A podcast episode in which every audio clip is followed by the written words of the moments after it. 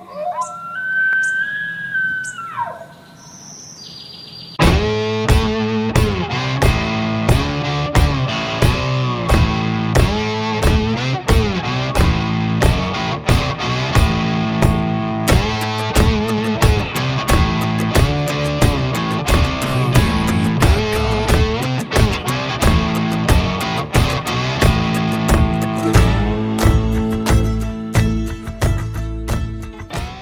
Guy.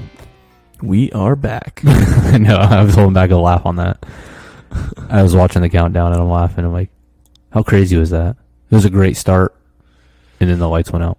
yeah, so uh, we had started this already, and then uh, Derek's uh, housing development, I think, uh, decided to not pay the power bill, and we completely lost power like three minutes into our intro. So that was fun.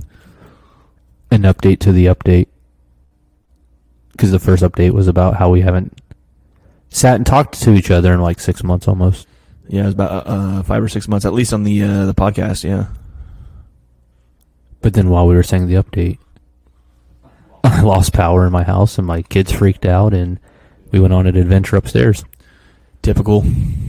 Yeah. It wouldn't be a uh, outsiders podcast without technical difficulties. Because we really know what we're doing around here. Yeah, we're kind of retarded. Yeah. Well, Welcome back. well, here's an update. It's been like five or six months, Yeah. and I still think, oh, I should say something about it. So, on our last podcast, we were talking about how we potentially were going to conduct an interview sit down podcast with two pretty uh, influential people, if you are familiar with their story or not. And then I kind of transitioned to it's not just, it wasn't a podcast, it was more like a building of a friendship because I spent two days with them, parading them around, showing them my office and my job and your job actually. And be literally becoming friends with them, learning their story, learning about their life, and those two individuals was someone who I knew the story, and actually I used one of the individuals in two of my classes that I teach. Actually, pretty funny story, but uh, that would be one is Jessica Lynch, and the other one was Patrick Miller. And I must say, or I, I I'll ask you, after spending uh three hours with Patrick, what's your uh what was your takeaway? Um, he is the epitome of somebody who has uh, kind of already been through his worst case scenario in a way, and uh, he just does not give any fucks. Um, with how he speaks, his mannerisms, just he, he he goes through every single day, just not giving a single shit about anything, and he's just you know, it's kind of a different, it's a different kind of uh, happy to be alive than what uh, when we had Ralph Galati on. Um, Yeah. You know, he's constantly smiling. He's, I'm just, he said, I'm just happy to be alive, and obviously, you know, Patrick's happy to be alive, but he is he just no filter on that man, which made for some hilarious conversation. Uh, I'm super sad that we don't get to share it with you. Conspiracy. I'm, I'm incredibly disappointed that we don't Yeah. get to share what we talked about with you guys. Three but- hours of hearing Jessica Lynch's story about being held prisoner of war in Iraq in 03. And then Patrick Miller's story about the events leading up to being held prisoner of war was the best story.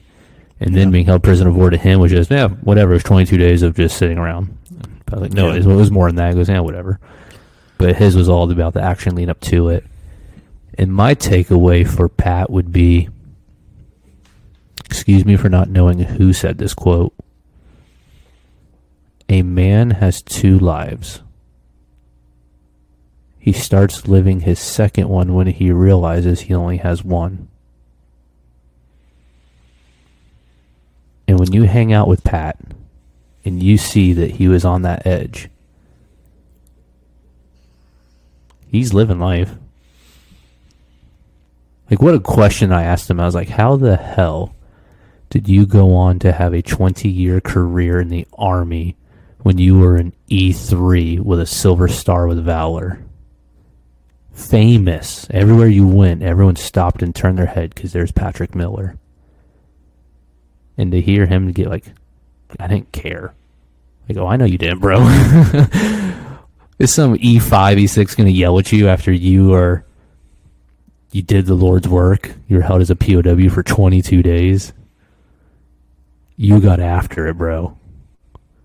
Yeah. Some E5 gonna yell at you because your boots weren't freaking polished enough. You know? right. Um, it was an incredible story.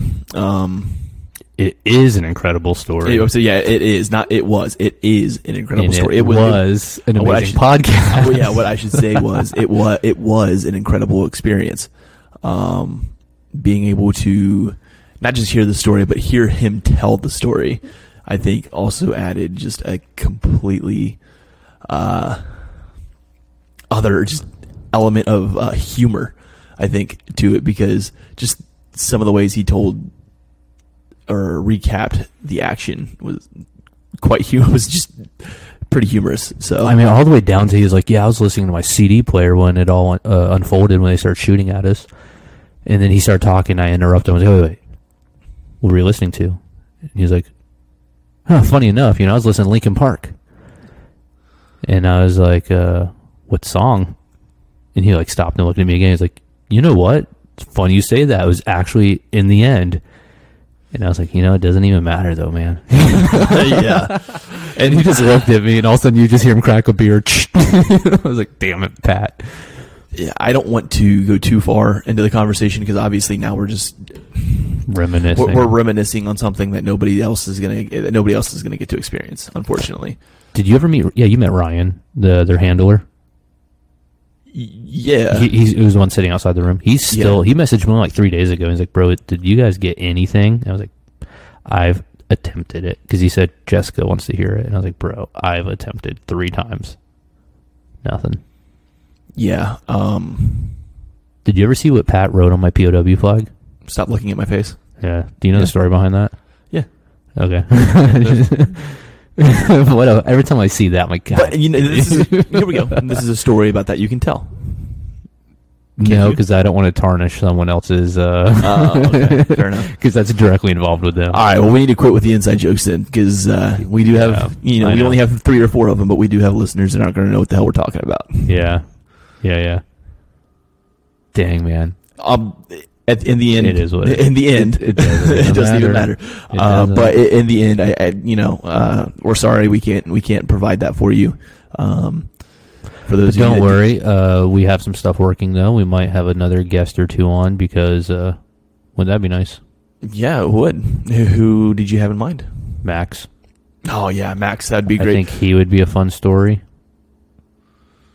A story like a motivating story about discipline, and even better, we should do it probably like next week because he leaves for his Ironman. So get him when he comes back from his Ironman and ask him about it. He's coming back to Dover when he's done. Yeah, yeah. He's only taken leave for like four or five days ago, go Texas to do it. Oh, okay. Because he's It's not actually- actually he's not out to the twenty first, right?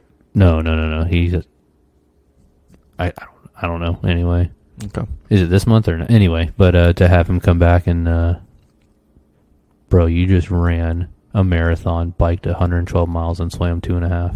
Talk to us. Yeah, Max is an animal. He's a um, uh, paramedic, and uh, you know he's also an, an incredible uh, jujitsu artist. Uh, Brown belt, jujitsu practitioner at 23, 24 years old. I always like to say artist because I, I feel like it is like a form of an it is an, it is an art form in a way. Normally people describe him as professors and not to like uh, diminish Max at all because he is a great instructor. But I, what's holding him back from being a black belt, in my opinion, is his attitude toward the game. He's still in the kill, kill, kill, and it's like so. I I haven't called him a professor. You know, I'm, I I call him you know practitioner or uh, an artist. Yeah. Yeah. One day I hope he'll be a professor, but as of right now, you know him. Yeah, he, he doesn't know. He, his his goal is to just fuck shit up as much as he can. I was man, I was in a waiting room the other day. I forgot what I was doing, but I was just looking on my phone and I went to the videos because I was trying to like clear out some space on my phone. And uh, I found some instructional videos where I was recording him teaching. And uh, I always, what I do uh, just for your essay, I always recorded everything. And then I go back and I have, the, I don't know if you saw it on my nightstand, I have a black book beside my nightstand. And I go back and I write out step by step every single move. And by writing it out, that's how I get to know it Yeah. secondhand, right? It's like it's like it when you're writing it out, you're reliving it again. Correct. Yeah. And I'm watching it and I'm thinking about it, closing my eyes and doing it, whatever it is, right? So uh, I was watching one of them and he was doing a demo on like the um, Peruvian necktie and even just doing the demo on it, bro. Like you hear Hundo in the video go, and I'm just like, dude, even his demo, he just kills. Just Yeah. kill. I love it. I'm so glad there's people like that out there. Because it, it literally does elevate you up because you realize, like, am I just being like, am I a turd? Like, am I really that pathetic? But then you get a knee on belly by him, someone who weighs less than me, and his And neon feels like belly a feels hundred like pound man on me. it feels like a Volkswagen Bug, dude, just like Yeah. backed up onto me. Yeah, Yeah, it feels like a, a cow just sat on your chest. and there's nothing you can do. Nothing you can do. A knee on your chest. Do you think there's there's there's a few outs? There ain't a freaking out. Yeah, and for those of you that don't know what knee on belly is, it is quite literally in the it, the name. You somebody puts your knee right on your sternum and just drives it into you. It's very deceiving, actually, because it's not your belly. He puts his on your heart. It's like right right on your sternum, right? Yeah, Yeah. He puts his right in the middle of your ribs. And then he does this. uh, You know, sometimes he'll do extra little things to make it extra fun, and he'll grab grab your gi. Like if you're using a gi, he'll grab your gi top and pull you into it and just drive it down into you. And he's uh The baseball choke, where he has you set up in a baseball choke with Knee on Belly, and he's doing both at the same time. And there's a Yes. video of me when uh, he did it to me, and you just see my whole body's red like a tomato. yeah Nothing you can do. yeah So yeah. Anyway, uh, yeah it's humbling. It's very, very humbling. So I think that'd be a great person to have to sit down and discuss because someone that's been doing it since he was six years old, I think, or four or something like that, very young age. forced And- to do it. Yeah, well, and you can tell that he's got that experience because of how good he is every time. Like, Yeah. and you, I mean, you do something for that long, you're Naturally, you're just going to be good at it. You know, it's one of those things. I think someone, um, if you just practice something for an hour every day, by the end of the year, 365 hours into it, you're probably pretty good. So it's like if you just practice like a guitar, 365 hours of practicing, you're going to be 365% better than the person who didn't ever pick up the guitar and practice. So it's like it's just one hour a day, but it's like, but that adds up to 20 years of him doing it, you doing it, someone else doing something else. Yeah, you're just naturally going to be good at it. So I thought about having Max. That'd be fun. Yeah, he's a good option because not only, I mean, obviously we both like the jujitsu and the mixed martial arts. Not only that aspect of it, but his stories as a paramedic and uh, being a first responder. And Bro, I don't know if we should say some of those stories in my office yesterday. we don't got to tell them all, but I know, but there's a few of them that he's got. That- that Jesus, yeah. I mean, but you know, this They don't bother me. no, they don't bother me either. And probably if you're, I mean, if you're listening to us, we talk about cannibalism on a regular basis. So you, I'm assuming they're not going to bother you either if you continue to listen to us. So That's Uh, fair. yeah, so I mean, I say fucking send it. It's also one of those things, man. Like growing up, of course, I knew what a firefighter and a the ambulance crew was, but it's not until you're older where you realize that those people in our society experience death and horror and mayhem and carnage on the daily. Yeah. and it's like we are so numb to you, how many people get queasy seeing blood? And it's like you hear his him tell his stories. And you're just like oh my god bro. I don't know if i could be ambulance. I could do firefighter You think so? I, I know so. I think I've always thought about like especially I wouldn't do just like traditional. I'd probably go like uh upland, upland wildfire. Like do some of the like oh, so forest fire wild- stuff. Okay, yeah, wildfires. Yeah, I could smoke jumper. That'd be fun. Like hot I had a friend who was a like a smoke hot shot jumper. crew. Yeah, Yeah. yeah. I had a friend who did smoke jumping in uh, Montana when he was younger, and then he uh, became a SERE guy. but he told stories about it. He's like, bro, they dump you off into a fire with a chainsaw attached to your belt. He's like, yeah. Good night, bro. That's hard and- work, man. Yeah, and it's kind of weird, right? So like, in, in in every job, you know, you get numb to certain things. So, like for him, it's jumping into a fire with a chainsaw on your belt. Like for me, it's fucking flying with other aircraft inside of my airplane. For you know, they get people like, you can fly with other airplanes. Like, yeah, do it all the time, right? Isn't that crazy? And and, then- and for you, it, it's you know how to make a fire from scratch. Like, yeah, it's not hard. Someone was saying that the other day that the primitive skill mindset is such a lost art. Like if the power grid really went down, it'd only be like two, Yeah. three days, and we're in an apocalyptic culture. And I'm thinking, is my set of skills that I have really that unique anymore? No, no, it it one hundred percent is. I don't like to think It's it is though, man. It's very unique. There's 300 homes in this neighborhood. You're telling me that I'm one of a handful of people that would know how to build a shelter? From complete scratch, no. Yeah. Yes, I, I I would venture to say there is nobody else in your in your little neighborhood that has your skill set. which is crazy to think about because it's just common sense put into a hardship scenario. Well, I mean, uh, I'll use myself as an example. I know a lot about what you do and how I, I have a rough idea of how to do those things. I can't do them near to near to the level that you can. And, and I 100% agree with you to the point of I've been so far separated from it. I tell everyone, man, I'm soft as baby doo doo right now since I've been away from the schoolhouse. 2014 me, bro, I was eating hangers and shitting nails. You know, like put me in the woods. I was the woods god. But now it's like, man, you it'd take Even- it'd take a couple, you know, trips to get me back to it, and I would get right back to it. But to take just my axe and drop me in the middle of the woods, and in 40 minutes I would have a raging fire with all this to a standard. Like, yeah, man, those were the days. It, it- if you had one item you to take with you, would it be the axe? I've always thought about that, the whole naked and afraid. And it's like there's only a handful of items that you cannot replicate in that environment. One of them is something to boil water in. Yeah, Do you know how paramount it is to hold, store, and purify water? life and death.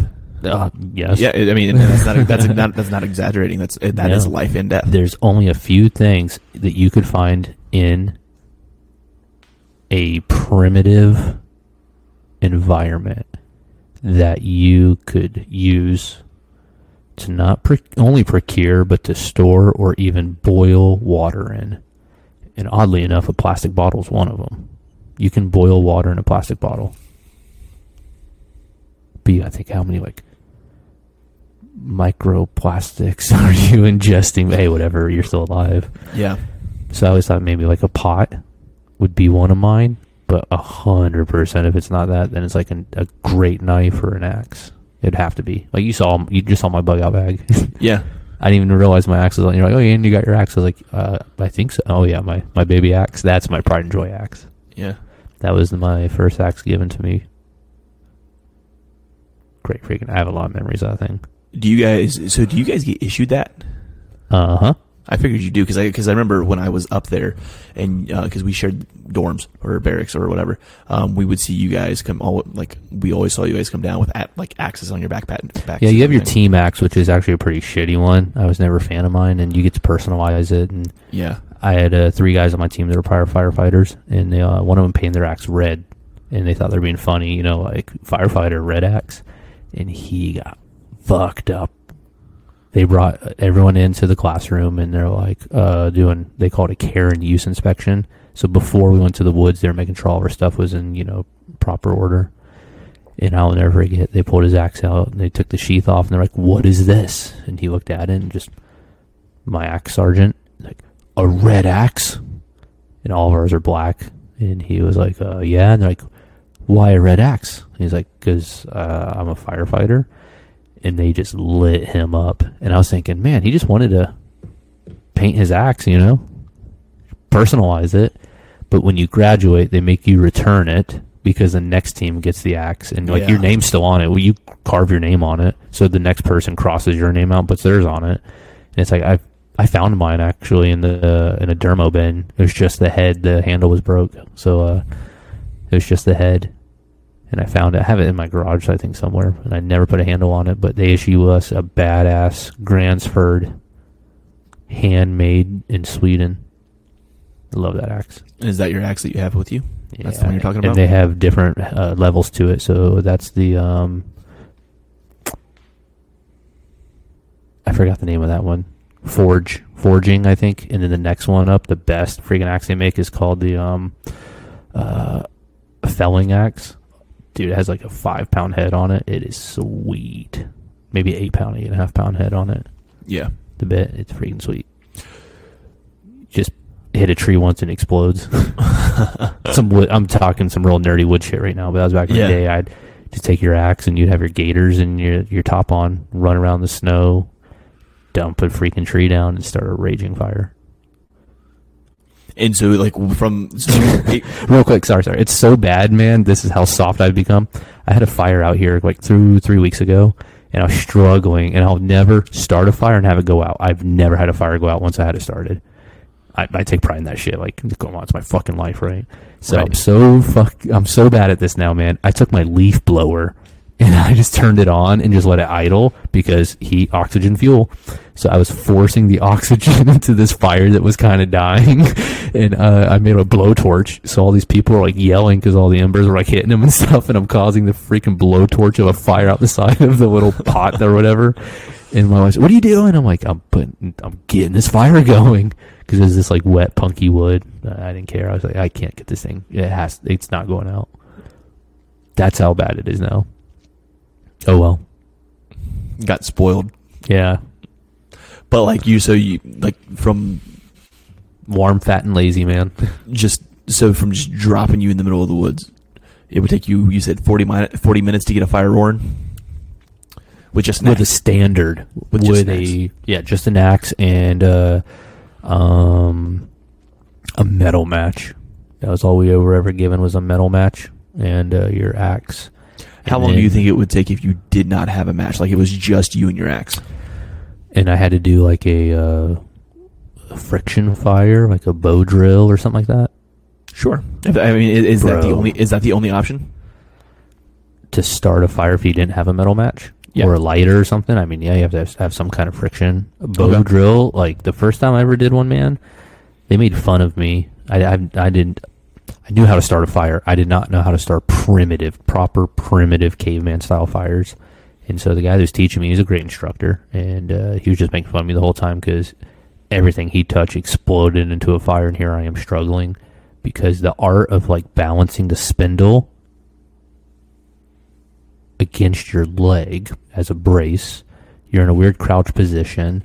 You have the bow. So imagine like a violin bow. And if you ever watch someone use a violin, they're very gentle with their bow. It is an art. So same thing. You can't just grind and think you're going to start a fire. There's a rhythm and a pattern you have to find. You're not muscling it. You're not. You're You not muscling a fire in. No, you you cannot. Um, pretty much the tip of the bow is dragging the ground. That was the best rhythm I found. Is pointed on the ground and only that, just back and forth on the same spot. I, I wouldn't worry about the spindle or my um my uh the socket or the uh the bearing. You know the what you put the spindle in. That I, wouldn't worry about anything else. I was just watching the tip of my bow, just back and forth, back and forth. And after a while it starts to smoke and then yeah you have to pick it up and baby it and you have this little hot little coal going and then you dump it in your dry whatever you can find. But you're talking full up all environments of the world. Really difficult to do man a bow drill. And obviously there's people internet enthusiasts all these survival shows we watch like they're obviously pretty good at it 'cause they do them every day but for someone just to learn it it's a it's a skill you have to learn I mean, it's like so. I I just bought a new compound bow. Right. That's not something you can just pick up and immediately go to the woods and go kill a deer with. That takes a lot of practice. So, which I mean, I have a long road ahead of me for before I'm able to be lethal with that thing. But so it's like the same concept. Like when it's like a such a technical thing. It takes time. Mm, same as jujitsu. You're not gonna show up day one and be fucking people up. You know, it, you're gonna get your ass kicked first. Take it a step further than that, man. Like, do you find yourself after you just rolled in the office for about an hour, hour and a half, when you're driving home, are you thinking about it? When you go home and you're telling, you know, your wife or your friends about it, are you actually accurately reassessing what you were doing? Because it's the same thing with bow shooting, man. You can stand in your backyard with that target 40 meters away and draw and hit bullseye every time, but are you shooting from an elevated platform? Do you go up on your roof and put that same target some 40, 50 yards out now, and now you're having to shoot at a 45 degree angle? Are you practicing from your tree stand because you have a climber? Do you know how difficult it is to try to shoot, you know, from a climber? And Yeah. all these things. So it's like, as much as you think jujitsu, I can roll and do the same triangle every freaking time But you saw how good I got at my triangles because I laid in bed and think, well, could I apply it from this angle? I'm going to try that. Let me try it, you know, inverted. Let me try it from the mount, you know, all these things, right? So to get good at it, I mean, you're dedicated. And like, sorry to go on that tangent, but Mathews, Hoyt, Bear, they're really good at advertising to make you think you buy this $1,500 bow, you are going to be deadly in the woods. No, you're not. Not without practice, you're not. Like those fifty, like that. So like I, I just bought a Mathews, right? I just, I met. Oh, first I'm going to brag on myself a little bit. I just met a personal goal of mine. I lost thirty pounds, and, And you look great, man. thanks, bud. I appreciate that. Um, yeah, you had a lot to do with that as well. You know, uh, rolling on the mat helped. Um, uh, and having friends like you and Max that are very motivated and uh, have that killer mentality. Have, being around those people help. You know, um, there's actually uh, one of my favorite uh, lines in one of my workout songs that I listen to. It's uh, by rapper NF. Um, it's the mind is a powerful place in which you feed it can affect you in a powerful way. Is one of his lines, and the people around you help feed your mind. So Yeah. having that killer mentality around you all the time 100% helps. So thanks for the help. Um, now with that ah, fuck what now what was i talking about? Oh yeah the bow. So i lost 30 pounds and um, to reward myself uh, i said i'm going to go get a compound bow. And i went and bought uh, that mathews. Um, and but i still have a long way to go before i'm ready to go out in the, those woods and go kill something. Like you said, I, you have to you have to practice all these different scenarios. You have to practice from not first you have first you have to figure out how to shoot that shit from the ground, and not only just shoot it but do it accurately and consistently. Then once you do that, now you have to get now you have to get elevated. Practice shooting Yes. elevated, Yeah. uh, and not now. So you like you said, get up on the roof do something like that. And so like you have to like practice how you play. Otherwise, when it's game time, you're gonna fold and you're gonna and in this and in this scenario, which it is like is a life and death scenario, not it's not necessarily your life, but it, it is a scenario where you're it is some it is something else's life or death or health on the line. Because if you fuck up and you get a bad shot and maybe you wound the your your your target, Yeah. well, that's about the worst thing I've you been can there, do. man. That's I've about the worst thing you could do. and I felt so bad. I still feel bad. I think about that deer often, actually. My first deer I hit with my bow. I don't want to say first deer, first good buck. And I took a dumb shot, a shot I've never practiced, but it was in the moment. I saw the shot and I'm like, I got to do it. And it was such a dumb shot. What it was is I had a nice basket rack freaking eight point on my uh, salt lick. And he started acting weird and he like started hooving at the ground. I was like, I think he sees me, you know, and he starts snorting. And then he's like looking around, but he wasn't looking at me, but he was looking at my tree. And I was on this real steep hill, but I was almost parallel to the little knoll where my salt lick was. And I looked underneath me, and this monster, big body buck came in, but it was a non typical, and one antler was beautiful on one side and on the other side it grew all weird. It wasn't even like it looked like a unicorn to be honest. It was like a spike with like a spiral. It was real weird, and it stopped under my freaking tree, man. And I'm looking down, and I already kind of had buck fever in the moment because I drew back on the basket rack, but I like I don't have a good shot yet, so I drew down on it. I'm like sitting there, and that's when buck fever set in. Well, while all this was happening, I looked down, and this freaking non-typical is underneath me, and I looked down, and I was like, that would look sweet on my wall. But I wasn't even like, yeah, sure, the rack was cool, but how big he was. He was a big body buck. And I used my freaking harness to lean out over the edge of my tree stand. I'm relying on this harness to hold me, bro. Are you in a climber? No, I'm No. in a stand that I had put these uh like individual leaf ladder like rungs on. I think I was like at that that specific tree. I was probably like 22 feet up, bro. So you so you climbed up with sticks then? I, it's weird. I have them in my garage. It's um, they come in four foot segments. I had eight of them, and you ratchet strap them to the tree. Oh, okay. I know. So okay. what I You know, would that's do- besi- that's the, that's besides the point anyway. Well, no, that's actually a great part to it because Oh, um, I had my tree or I had my trail camera stolen actually from that tree, and uh, I'm so thankful that that's all they took was my trail camera because they could have took my stand or cut the tree down, taking it. But what I did is when I would leave, I would always take the bottom leaf with me, so that way, like, and I would jump to get up into it. So that way, I I was young and dumb. I always wanted to get as high as I could in the tree. So I would actually have to hold on to like the first rung and do a pull up to get up into my freaking ladder to climb up into the tree stand because I just thought I could get another three feet, four feet higher up. So dumb. So I'd take that last leaf with me and I would leave. and this is in Florida. No, Washington State. Oh, this is when you were in Washington. Okay. Yeah. So anyway, so I'm leaning out like, over the edge of this stupid, freaking dangerous situation of a, a tree slash tree stand, and I took a shot. And you gotta think I'd never practiced that. Who even practices shooting 90 degrees straight down? I didn't even know where to aim. I was like, what would kill this deer? So I aimed for center of like between the shoulder blades, but back a little bit. I was like, there's vitals right there. And when I freaking let that arrow go, I muffed the shot and I shot into his shoulder. And I was still thinking, it's got to hit vitals, man. Blood everywhere. So I waited. I took pic. I got down. I took pictures. And I sent it to the best deer hunter I've ever met in my life. And he said, "Hey, that's not a kill shot.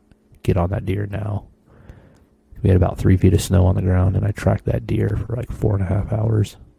I was soaking wet. I was wearing full wools, those dark green. I don't know if you ever saw them. We have these dark green full wool outfits we wear in the wintertime. Uh, I don't think so. No. I was I didn't have snowshoes because I didn't even plan to freaking go far, and I followed this deer. Like I said, I probably went like two and a half miles through the snow, waist deep. Some of it was chest deep snow, and I finally found him at like a mile, maybe a mile and a half, somewhere in there. And I spooked him, and it spooked me. He was up under a tree dying, and I already had. A, I was walking around with my bow with the arrow knocking everything. I was ready to go. I spooked him, and a clot fell out. So I run up and look, and I thought it was like his liver. I was like, "What is this? Big old freaking blood clot." I tracked that deer, man, and finally got dark. I didn't even have a headlamp. I didn't have anything. I didn't think I was gonna be out there that long.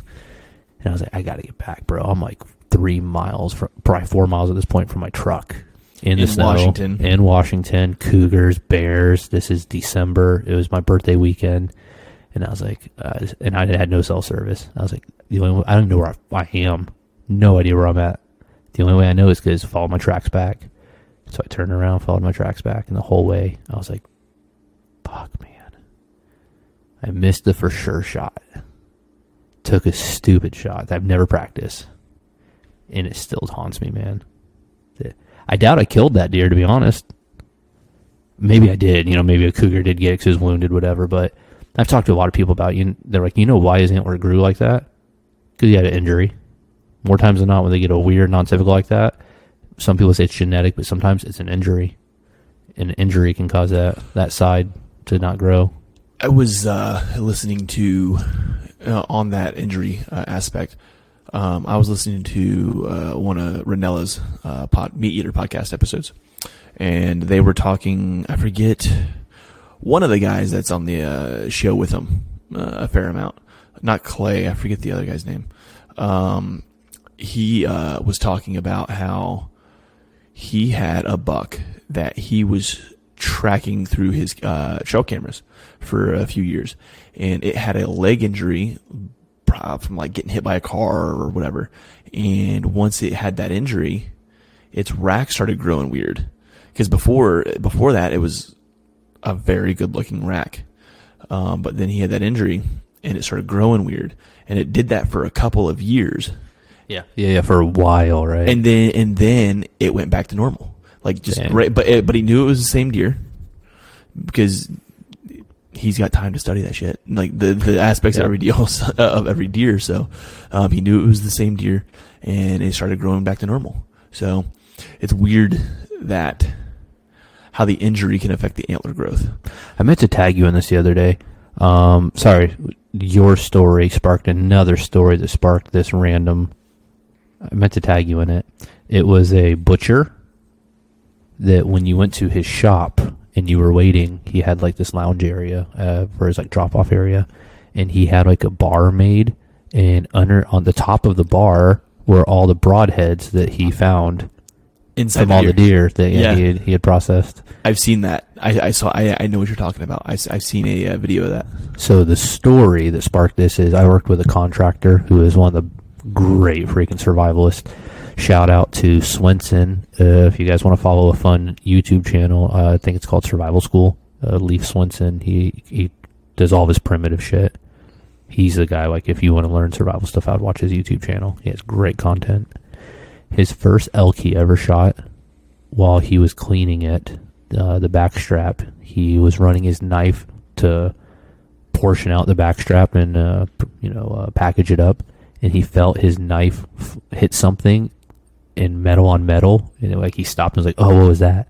And he cut around it, and he found the broadhead. And the, I like how you like cringe when you do that because like you know that feeling. yeah, you know that feeling when it is. Uh, it's like a fork on a plate. It's yee.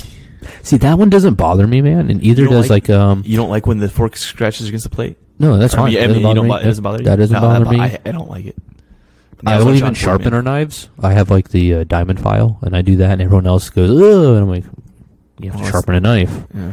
but a knife against a knife you know what causes me to get the chills every time is uh oh, excuse me um put a uh like a paper towel a dry dry paper towel up to your ear and rub it together that makes me get the the chills I just happened to have it down next to you. One second. yeah I, I can't do that yeah it's That's so okay. I mean, that's it's like not a dry q-tip in your ear like i can't do that That's weird. Well, I mean, it's not like not the paper towel. The fact that that's a thing for you is weird. yeah It's one of your weird things. I guess everybody's got weird things, but i used to be friends with someone she was terrified of wet paper towels terrified of wet paper towels. terrified. She, that was her phobia. Is she was scared of wet paper towels. And I always wonder, like, did her parents beat her with wet paper towels or something? You know? I wouldn't imagine that would hurt too bad. yeah, I don't know, but she had it Maybe like they like it was so bad. Uh, covered I her was, face in wet paper towels. It's, that right. What is it? Wet paper towels, but uh, that's so specific. yeah. Uh, my wife, brand new in our marriage and being a mother, had a young, I don't know, like two month old daughter with her, and she went to a party, a house party, without me because I was out of state, and uh, I guess my two year or two month old decided to get sick and puke everywhere, and like an all star, this friend helped Lauren clean it up. But she couldn't pick up the paper towels because they were wet paper towels. all crazy. She's like, "Here, I'll help you." And but Lauren's like, uh, she's still holding Bailey. You know, she's like, uh, "If you don't mind, can you grab this?" She's like, "I can't grab those." She's like, "What?" Well, sorry, I just can't. And that's when we found out she's scared of wet paper towels. Weird, man. And I don't mean like she's weird because she's a great human, but I meant weird like everyone has their thing. Everybody's got a everybody's got a weird thing.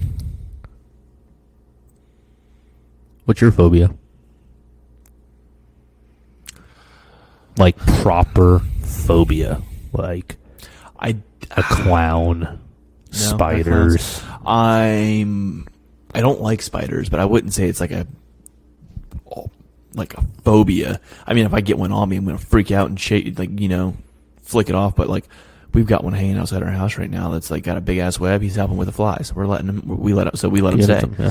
you know, he, he he's he's he's earning his rent. I never seem to kill them because same thing. Like I live in the swamp, right? But you see our front porch with the chairs out there now. Yeah. The other day I turned around, there's a freaking black widow like, on our uh, block out there. I'm like, I Oh, felt really? bad. I've only seen one while I was up here. I've Really? only seen one. Yeah. That I that I can think of. Come in the daylight tomorrow or something, and I'll take you out to the woodpile and I find them all the time. I'm good. I have a video of me like holding them with my bare hands, and people freak out. I'm like, it's not going to kill you. It's It's going to hurt. I'll say it's not going to tickle you either. Yeah, and you're probably gonna be really sick. But I was like, well, everyone's like, kill them. Like, I was, I was about to have a fire, and they make great cobwebs, and that's how you can always find a black widow is by their cobweb. It's not a spider web; it's cobwebs. And Huh. so uh, I would always take them out of my fire pit and I'd put them in the wood pile because I'm like, man, leave these things alone. They're out there killing stuff I don't want. Like I hate the deer flies here. Oh yeah, those suck. And oh man, we'll, hopefully tonight we'll get some. Now that it's getting cold, I haven't seen them in a while. We have those um, cicada killers. Yes. So I just uh, th- this year was the first year I've seen them. Bro, I'm getting like 50 a night here. It's bad.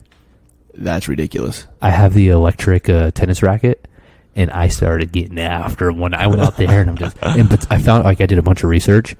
They never seem to attack me, and I always thought that was weird. I'm like, I'm killing you guys, and you never come after me. And I did research, and like, no, they're actually very docile. They don't care about humans at all. No, they, they they don't. And I I did the same thing. So I saw one for the first time this year here in Delaware, and um, I didn't know what it was at first. I was just like big I thought fucking it was hornet. a murder hornet. I thought huge. So did I. They're so huge. I was like, big fucking hornet. It was in it was in our uh, garage gym, and Megan does not do good with anything that makes a buzzing noise. And um, whether it's a fucking fly, hornet, bee, does not matter. If it may, if it flies and buzzes like by her ear, she freaks out. And so like I'm in that garage, and uh, I see this thing, and I'm like, I gotta kill that because Megan because Megan had just got dressed to come work out. I'm like, I have to kill that before Megan gets out here. So, um, and I, that's what I thought it was, and then it wasn't. And I, I, I after I killed it, you know, I got I started looking at it, and I'm like, that uh, that doesn't look right. I'm like, that just looks different. So I ended up googling it and researched it, and they're apparently generally solitary. They're like they live they they don't they're not in swarms. They Yeah, they actually live in the ground, which is pretty cool. yeah. So Because when um, they killed the uh, the the cicada, that's what they pull into their nest. And just like a, uh, have you ever seen a tarantula wasp? yes, They're the ones that sting the tarantula, and they put their larva inside yes, of the tarantula. yes, yep, I've seen They that. do the same thing. That's why they're called cicada killers. So they apparently this year we had cicada season, which that goes into a fishing story I'll tell you about in a minute. And so um they pull it into their nest and they do the same thing. They just impregnate the freaking cicada with larva and then they eat the cicada from the inside out. So the second, so I've seen I've seen those twice. I've killed two of them. So I, I- guess my first story was technically incorrect. When I killed it in the garage, that was the second time I had seen one. But that was when I discovered it was actually a cicada killer. The first time I saw one, um, it was actually over at a uh, little league baseball field. Uh, me and a another and another friend were over there, and I was hitting them ground balls because it, it's uh, it was softball season for uh, our base league, and he wanted to get better at taking ground balls. So I was I was just smacking ground balls at him, and we're standing there next to each other, and we're talking. And I happen to hear this very loud buzzing. I look over, and it's the cicada getting fucked up by the cicada killer, and it, it, it Getting after it, bro. this thing is getting after him, and I'm like, "That's a big ass wasp." Like, I'm like, and I I had a baseball bat in my hand. I'm like, I'm about to fucking, I'm about to fuck this dude up. And and I tell Josh, like Josh, get back in case I miss, like or, or hauling ass because he's gonna come after us. And when you say big for people that I guess imagine this with us. Size So, of your thumb. maybe a little bigger, yeah. I mean, I have uh, pictures and videos on my phone, man, that I would zap them with the electric tennis racket, and while they're dead, I'd sit there and fry them on it too, you know. Yeah. And I dumped them on a plate, and I put a quarter on the plate, and even dead curled up, they're larger than a quarter. Yeah. like, So, big wasp. but yeah, in in that uh, second story, I ended up beating the shit out of it with a baseball bat. Um, but actually, it took like three swings for that thing to stop fucking moving. Yeah. Because I hit it the first time, connected, perfect, still moving. And I was like, how in the hell did I not just crush this thing? So I smacked him with it again, and it's still going. So you see, I turn on the light behind me because that's what attracts them. Oh, the light. Yeah. So my story, real quick. Sorry to go on this tangent, but talk about that. This year was a cicada season or cicada year for us here in Delaware. I was fishing by myself on silver, and I got up under this tree, and I looked down in the water, and a cicada was on top of the water, but it was upside down, so its wings were wet. And the movement that it was giving off, like vibrating on top of the water, I was like, "There's no way." Yeah, bro, there has to be a way this action has to attract a bass. So I freaking put a hook on and just free lined a cicada, bro. and I threw it up under these trees, just free lining a cicada, and I just let it sit there, and I was like, yeah, whatever. And I freaking caught a fish on a cicada. I was like, what? How big? wasn't very big at all. Yeah. It was probably under a pound. But the fact that I had a cicada on my boat, and I'm like, yeah, they're all over. That's a food source, right? So I just freelined it and just threw it out. I have a, uh snakehead lure that has a cicada, and it has uh, the um, it's a topwater lure, and it's got like a propeller tra- uh, propeller trailers. Yeah, yeah, yeah. Like- so when you pull it through the action, Yeah. and it makes that little yeah does that little thing on top of the water. Yeah, I, I How'd that go? okay, yeah, yeah. Oh yeah, yeah, Yeah. I know. Yeah, yeah, yeah, yeah. You know what I'm talking about. You, you, you get it. You get it. Bro, sorry, I keep going on these tangents, but we haven't seen each other in a while. Well, So when my friend Mark came up, I asked him like, "What do you want to do, man? You're here for like four days. You only need to be present for like one morning for me. What do you want to do?" And he's like, "Well, I always see you posting about fishing. Let's go fishing." So I took him, and I told him I was like, because he's like, "Well, what what do you what should I use?" And I'm like, "Well, the rule of thumb is like dark water, dark bait." And he goes, okay. So he puts on like this like dark purple, almost like grape colored worm. And what do I put on? Bubblegum pink. your favorite, your Bro. go-to. I was on like four three pound bass. And he hadn't even got a bite. and I'm dying laughing. And even um I had a Rife with me. And even Rife was he caught like two or three at this point too. And he's using every he's using rattle traps, he's using everything and all bright colors. And it got so bad at one point Mark was getting pissed. And uh Rife was like, See right here on the street, cast right here and Mark was messing around with his uh his fishing pole, and he goes, "No, I'm look right here," and freaking Rife cast right where he said, and yeah, the lure didn't even hit the water, and he caught a freaking bass in the exact fuck, exact spot, bro. And he was like, "I was gonna cast there." He's like, "Sorry, bro," you know. So I'm like at like four bass at this point. Rife's on like four bass at this point. Mark hadn't got a bite, bro, and he's switching it up. And he was like, "You damn locals, dark colors, dark water." And we're both using chartreuse and pink and all this. Just full of shit. Just apparently, so it's so bad. So finally, it's it's hot, bro. It's like ninety five degrees, ninety eight degrees at this point. And so I was to the point I'm about to call it, and he goes, "Well, I'm switching bait finally," and he did. Then he switched up to a white and silver speckled uh, Senko and he didn't he didn't rig it wacky. He rigged it with a weighted hook. So So like you would a normal worm. yeah, like Well, Texas like rig, Texas rig. but it was a weighted hook, not a weight above. Ah. well, I use them for like my flukes. So yeah, it, yeah, it- yeah, I know. I know what you mean. And it was like second cast, and that's when he reeled in that like three and a half, four pound bass.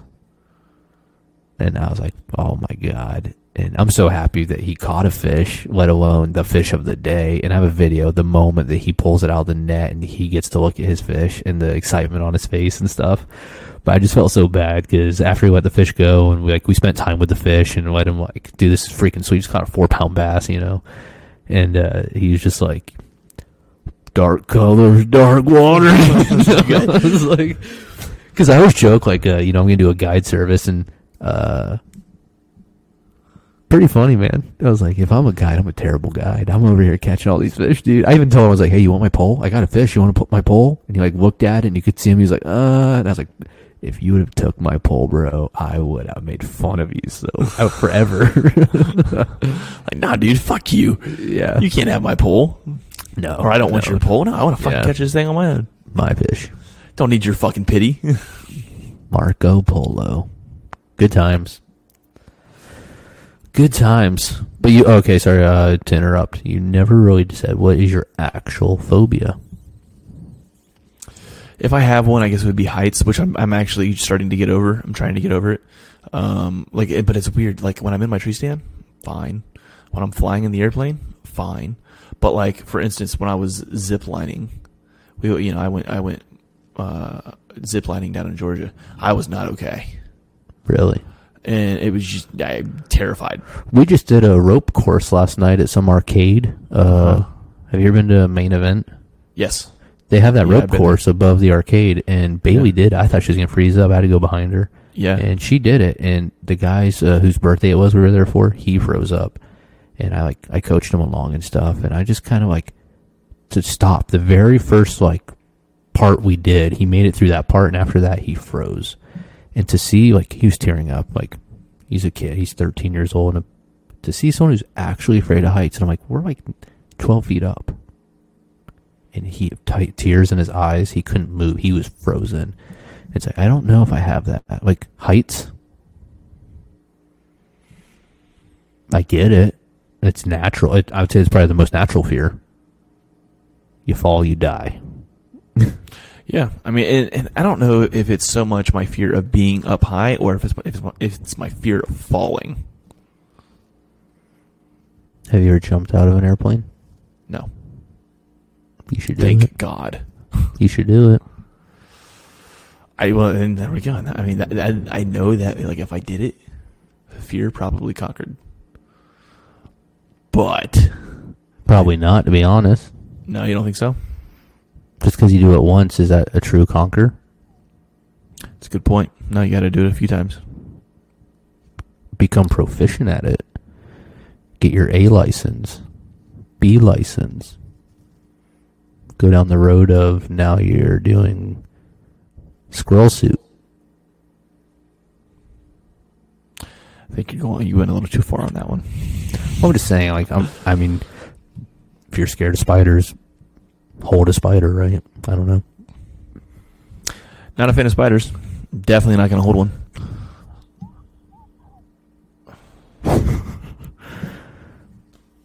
Yeah.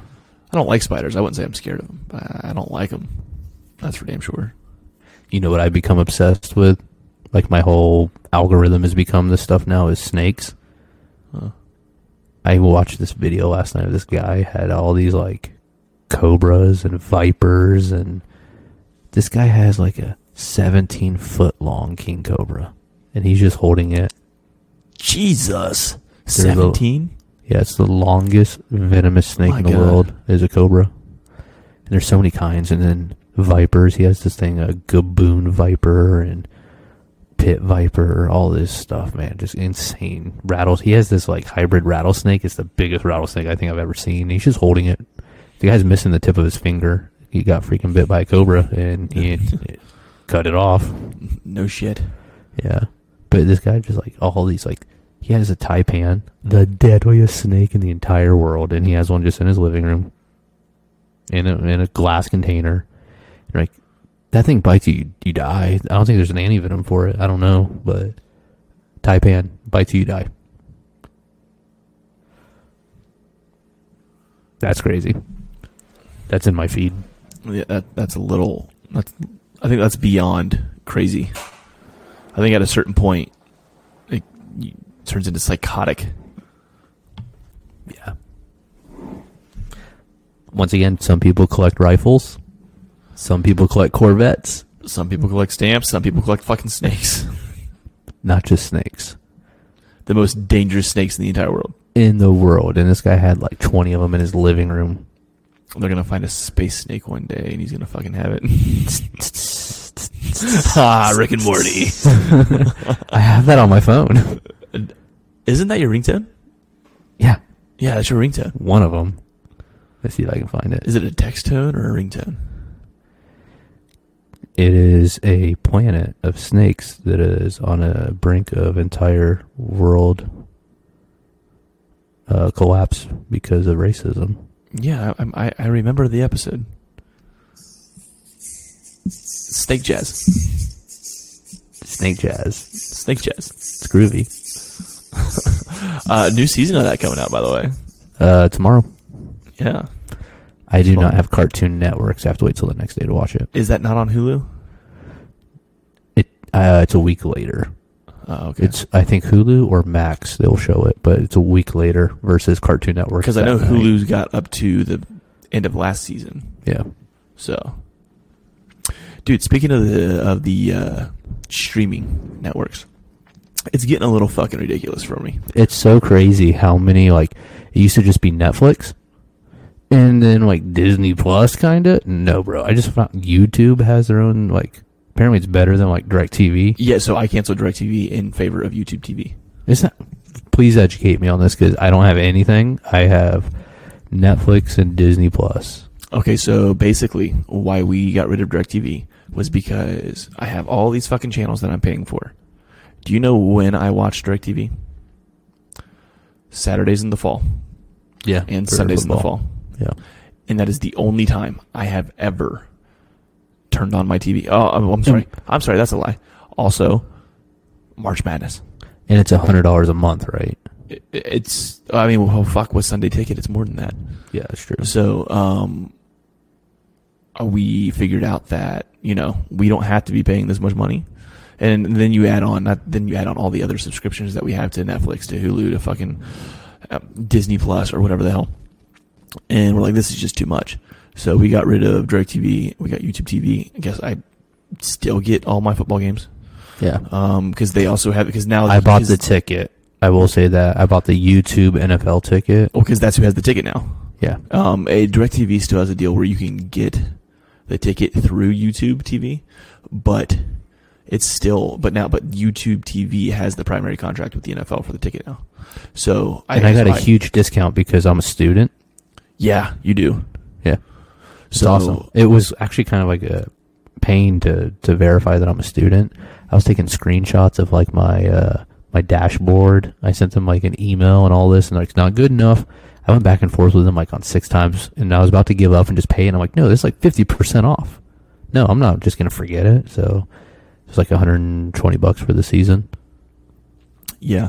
Um,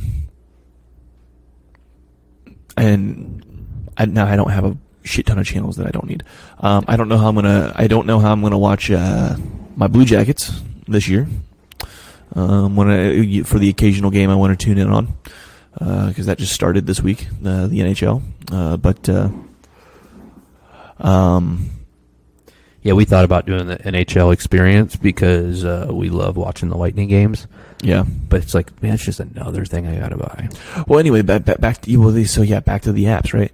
So I had to download Peacock today because Peacock made a deal with the Big Ten to uh, show X amount of games, or to show like to have the rights to one game a week, basically. Well, this week just happened to be the Ohio State game. So I had to download Peacock, give them six bucks, so I could watch this one game uh, throughout the entire season, and it was just like, and I'm, I'm I immediately canceled it as soon as the game was over. But they, I mean, it's still just fucking annoying that like you have to like just another one and another one, and then like the argument for it is like, oh, it's only an extra six months a month. I'm like, okay, well then then this is an extra fifteen a month, and this is an extra fifteen a month, and this is an extra, and it all adds up to the point where now I'm paying just as much as I was paying for fucking Directv in the first place. Yeah. The only re- maybe I'm lucky. I don't know. We have Disney Plus. Because we have Disney Plus, we get Hulu and ESPN. So there's three right there. Because we have Xfinity, I get Peacock for free. Because I have AT and T, we get HBO Max now, formerly known as HBO Max, now Max, for free. Yeah, they keep changing that fucking name. So, and I'm not gonna lie, we might be a parasite on one of the streaming services Yeah. that we haven't been caught on yet. So, Fuck um, uh, so I have I think seven or eight streaming services, and we only pay a hundred and forty dollars a year for the Disney Plus. That's pretty good. Yeah, um, and I'm so cheap about it.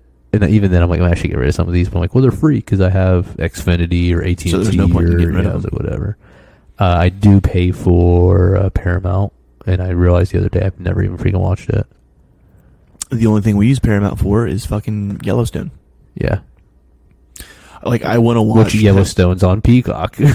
That's so dumb, dude. I want to watch uh, Ted Lasso, but that's on Apple TV, and I don't have Apple TV because I don't. That's just another thing. I have Apple TV because we have Apple. Give me your fucking login information. Yeah, bro. I'll, pi- I'll I'll pirate that shit. No, you better not. Boy- oh, I'm about to pirate that dog right there. Uh oh, what's he doing? Go way down. Oh, Daddy's mad. He, yeah. Anyway, Oh, was he about to shit him? Shit on the carpet or something or the floor? What's he? No. What's he? What, what's he doing? he's soaking wet, so he's trying to dry off and roll on the carpet. Oh, okay. I wouldn't say soaking, but He's he's, wet. become He's so damp. scared of wet grass that he'll jump across it to go out back because he doesn't want to touch the grass. You know, I um my my mom had a dog like that, a Shetland sheepdog. How? did How's a dog afraid of wet gla- wet How did humans turn a wolf into that? to that little bitch ass furry thing? Someone the other day complimented. He's like, "Man, that thing looks fake.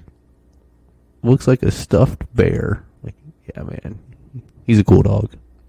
He's about as tough as one. I walked. he took off. I walked in today. So uh, when I walked into Derek's house today, he had left the door open for me because I had a hand handful of stuff to to bring in, and uh, Leo the dog did not know I was coming in, but he turned around as I'm walking through the door, and this dog this dog about shit his if he had pants he would have shit his pants. He did not have a He good time. jumped and like jumped backwards because I startled him so badly and just started barking and running and barking and But also, how cool is that that I can just leave my front door open and he doesn't run away? Oh no, he's a good dog. Yeah, He's a pretty good dog. yeah. We were talking about that. One of uh, our friends is trying to get their dog neutered right now, and the dog's like 18 months old, maybe, maybe two. I was trying to explain to Lauren. I was like, I am not smart when it comes to dog training, but I think I know what I'm doing. And it's pretty easy. They're pack animals. They have to have an alpha. He's not the alpha. I am the alpha. And when I'm around, he will not mess around. So you'll see, like, he just never left the yard. Look, right now, we live. he could have taken off running if he wanted to. He could run away. Go. I just let him out the door. He doesn't. He's a good dog. One of my dogs is kind of retarded, and uh, I, I, I like it's like she's got. It's almost as if she's got like a discipline kink Yeah. because like I- she'll do something bad, and I'll smack her on the butt and yell at her like no, you, you know, and she just sits there shaking her ass and and like I- like as soon as I'm done, she's just sit there like shaking her ass, wagging her tail, Yeah. and she's just like, Tough love. and she's just sitting there smiling. I'm like, no, you are not supposed to be happy right now. like, Yeah. Stop making this fucking weird. Like, go be sad. And now she's like, I, I, I refuse to let you discipline me or that. Do or you she's think? gonna- Do you think you will always have a dog your whole life? I think. Well, I don't know. We'll see. Uh, I don't know if Megan uh, is going to. If Megan has anything to say about that, probably. Um, eh, which I mean, she does. So, but I, I, I think that whenever the day comes that the two we have now are no longer around, I'd like to go a little bit of time without having one. Yeah. Not just a little, you know, maybe a year of not having to worry about one, not taking care of one. And also, I mean, I love those guys. I love, I love my dogs, obviously, right? Yeah. You know, Yeah. Sergeant Sergeant Abby, great dogs, love them to death. And I'll probably, it'll probably take some time before I'm ready to have another one. Yeah. Yeah, that's Um, fair. How old is Sarge? I got him as a pup. I want to say in 2018. Okay. Dang. I thought he was older than that. No, he's not quite that old. But and then I guess he a- just acts old. Uh, he, well, I mean, he's oddly shaped, so Well, no, well, I, I don't know if that has something to do with it, maybe, but yeah, he's just a mellow dog. no, he's super mellow. Yeah. He's an incredibly good dog. He's not very submissive. And when I say he's not submissive, like you know, do you know the uh, sub, uh, the, the trick to test submissiveness in a dog, where like you you you sit down, put your legs out, and then you put the dog on their back in between your legs, and if they just lay there, they're naturally they're a naturally submissive dog. If they don't and they squirm and they fight to get out of it, they're not naturally submissive. So the idea being, if they just lay there, they're a little bit easier to train. Yeah.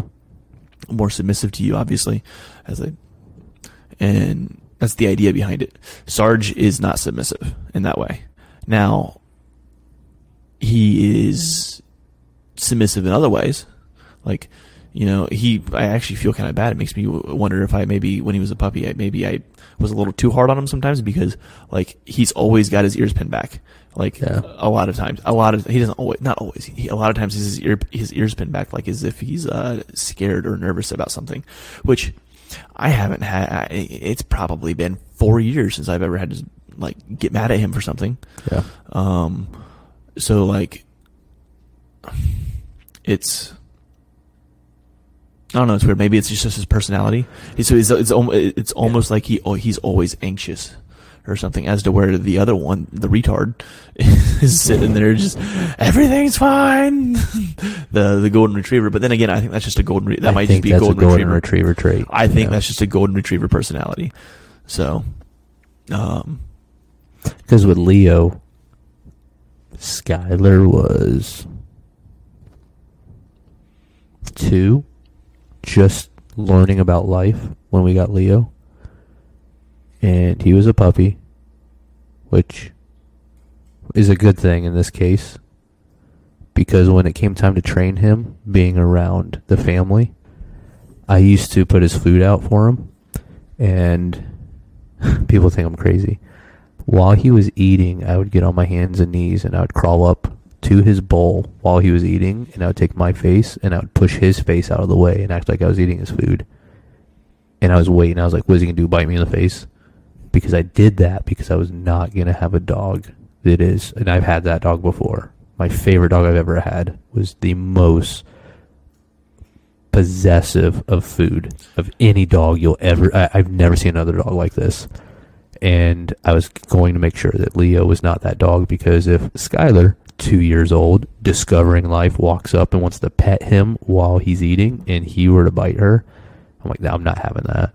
So while he was a puppy, I asserted the dominance where I would get in his face, I would bite his ear, I would push his face out of the way while I was eating his food. I would do all these things so show him like we, as in the humans, have full control of you because I'm not gonna have you bite a two year old. yeah, And since then, they've been raised together. And off, like truthfully, he's now two, she's four, and she still rides him and lays on him and squeezes him, and he loves it. Yeah. When um yeah, when both of our dogs were puppies, I did the same thing. You know, I would take their food from them. Yeah. Um and um both had a moment where they like growled a little bit. I just popped them one good time and never had an issue with them again. Yeah. Was like, no, I was like, you growl at me, fuck you, and asserted dominance, and um, you know, and I still do that to. I still like sometimes I still do that every once in a while just to remind, in case they get it in their head that Yep. you know, just to remind. So like one of the things we'll do if I like if I'm cooking steak, you know, maybe I'm if I cook like a T-bone or something, when I'm done with my steak, uh, when or when me and Megan are done with the steaks, we uh, give each of our T-bones to the dogs. Let them chew on it a little bit, get the you know the extra meat that's on the bone there, and they love it. Uh, but after about five minutes, I walk over there, I take them from them, toss them in the trash. Like, all right, that's enough. And it's also like a way of saying, no, no, no, I still control I'm I'm still in charge here. So Yeah. So I had a friend who was a handler, and he was telling me that one of the things he had to do was break a true alpha. Everyone, I've heard a lot of people say, "I have an alpha dog." No, you don't. If you had an alpha dog, you wouldn't be living with that dog. It's an untrainable, untainable dog. Well, being a handler, he had to break an alpha dog, and he was telling me like tips and tricks how you think you have an alpha, but actually you have like a beta alpha. So one of the traits of an alpha is they're smart enough to understand that humans rely on shoes. He said so some alpha dogs are very possessive of your shoes because they know it's a weak trait for you. So he said they'll like chew on your shoes or they'll hide your shoes. He goes, so that's a very soft, but- that's a indicator that they're smart enough. But that's not an alpha dog. So he said he had an alpha dog that he had to break, and he had to walk behind this dog, and every time it peed, he had to pee over top of this dog's pee because he's showing him no, no, no, because that's an alpha trait. An alpha trait is when that dog pees, he goes, no, this is my territory, and they'll go and pee over that pee. Even if they don't have to pee, they'll force something out. So he had to pee over the top of this dog's pee. An alpha will try to push inside a door before you walk in, and he had to no no no no. I go in this door before you go in that door.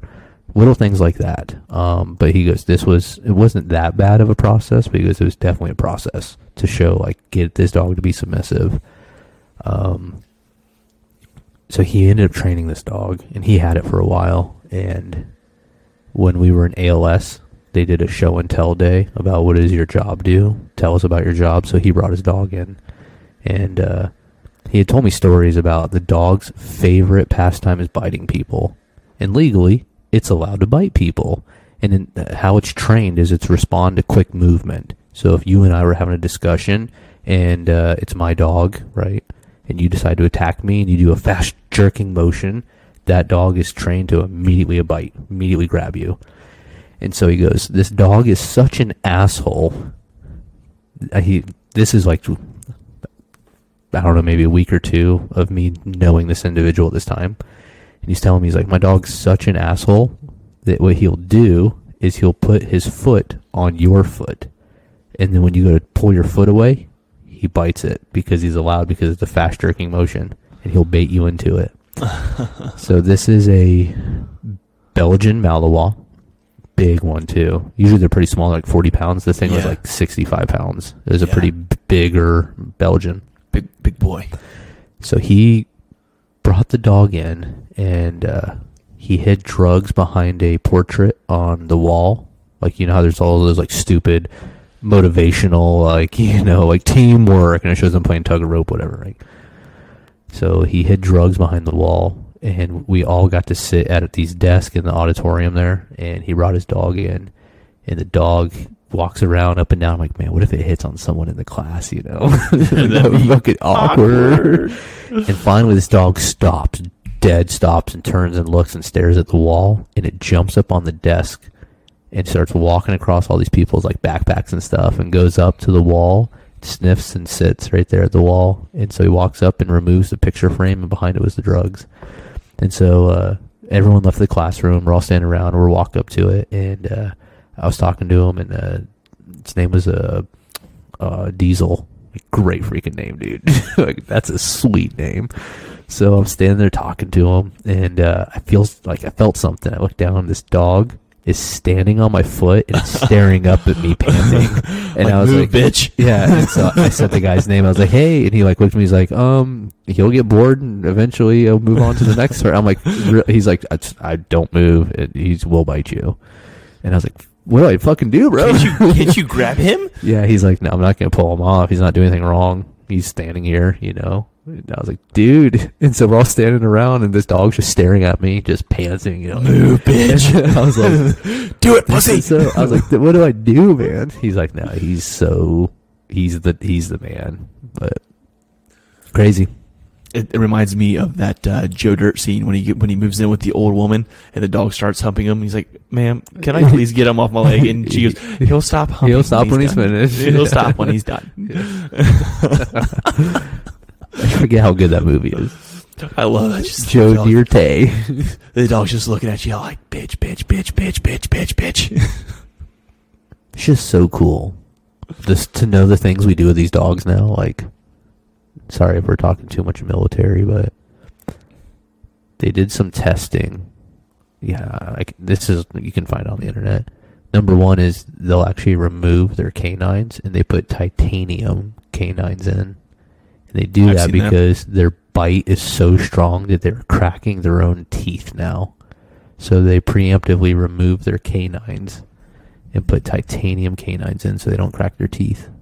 Cause There's further the- pain and injury, and Yeah. you know, The other thing is the fact that we get them to jump out of airplanes tethered to their handlers. That's cool. Like free fall, proper like yeah, thirteen thousand feet. Yeah. This dog is between your legs like a rucksack. But the coolest one is they wear cameras now, and they'll put stuff in their ear, and they can watch and give them direction. So they'll send them in first. I have guide not. I have not seen that. You can pull it up on the internet. I'm gonna have to look for it. Yeah, That's pretty cool. yeah. So they wear a little camera, Badass. and then they uh, can give them commands and tell them where to turn. We uh we well, we transport uh dogs sometimes with the, with the handlers and everything, and um They're probably hard- cool with you, right? yeah, they're cool around us. Yeah. Uh, I mean, some of I mean, every once in a while you get one where the handler's like, yeah, just don't even look at this one. like, don't you know, just kind of steer you clear of this guy. But um, for the most part, I mean, hell, they'll bring them on and be like, I want to pet him, and most of the time the handler's like, yeah, sure, pet the damn, no, pet the dog, it's fine, and I give them soft pats, you know, like Yeah. please don't fuck me up. Um, I love you, but, you know, me, you, friends. I had the So- greatest relationship with so many different agencies when I was in England.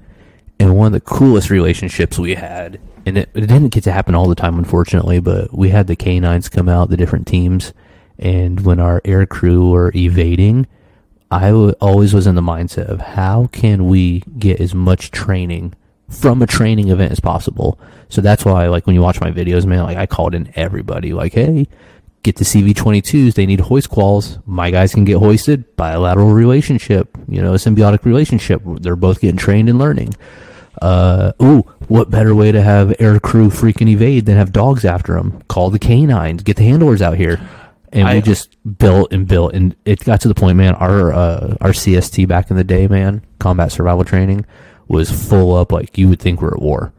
And so one day I called the canines out and I was like, "Hey guys, um, I won't be able to meet and greet you at the road. We're pretty busy today, but park here at this time. You can start your search." I would always send them a like a excuse me, uh, a map, and I'd give them boundaries. I'd give them time hacks, and I'd tell them the number of air crew, and I would give them answers, and I would just be like, "Go." Well, you, a lot of people don't realize there's a difference. There's a bomb dog, a drug dog. Yeah. you know, and an attack dog. Some it was uh, well, so I actually just learned not to interrupt you, but these days a lot of dogs uh, know will know multiple things now. They're trained in Yeah. multiple, not just one anymore. They're not one trick ponies anymore. Yeah. So, in my mind, and this was very accurate, is they're not human dogs. They're bomb and drug dogs. However, they're still dogs and they're still curious. So if they would find scent, they would go on the you know the uh, the hunt. And so I'm like, even though these aren't human dogs, they're not trained to track humans. They're still dogs. Let's get them out here, and it just adds pressure to the air crew. So one day they're like, "Hey, we're bringing a, a new dog out. We, uh, he we've never brought him out before, and uh, we'll probably stay off the trail a little bit, but we, we want him to get out and have some fun." So I'm by myself. I'm on a four wheeler, and I turn the corner, and I'm in England, and I freaking stop. I'm like, "What is that?" And I thought it was a bear, and I did a double take. This big old freaking black blob, and I'm like, "This is a bear." I'm like, I, had to like, wait, there's no bears in England. What is this? Is, I, I'm not making this up. There's something right there. So I get off the four wheeler and I start walking slow toward it, and finally I look and there's the handlers. I'm like, what? What is this? It is a. You should look this up. A giant schnauzer. That's the official breed. So they have miniature schnauzers. It is a giant schnauzer. I'll look it up right now. This dog was probably like a hundred to 120 pounds, It was slightly smaller. This one slightly smaller than like uh, I'd say bigger than a German Shepherd. It was crazy looking, all black. Yeah, I'm looking at him right now. It's the only one in the DoD. It was blessed by President Obama, and we had it in England, and it was freaking cool. It, like it had the weirdest bark, like a real raspy bark. But you just think like I've, my entire life I've seen these miniature schnauzers, you know, and this thing was a giant one. And I was like, I've never seen one like looks just like it, just big, you know. Yeah. And it's just a big dumb dog, and they're like, yeah, it's a. I can't tell you. It, it it does more than what the average working dog does. I was like, Yeah. that's freaking sweet. Crazy. Just like you, pretty surprised what we have because usually it's all uh, shepherds and Belgiums, but oh well, right? Yeah.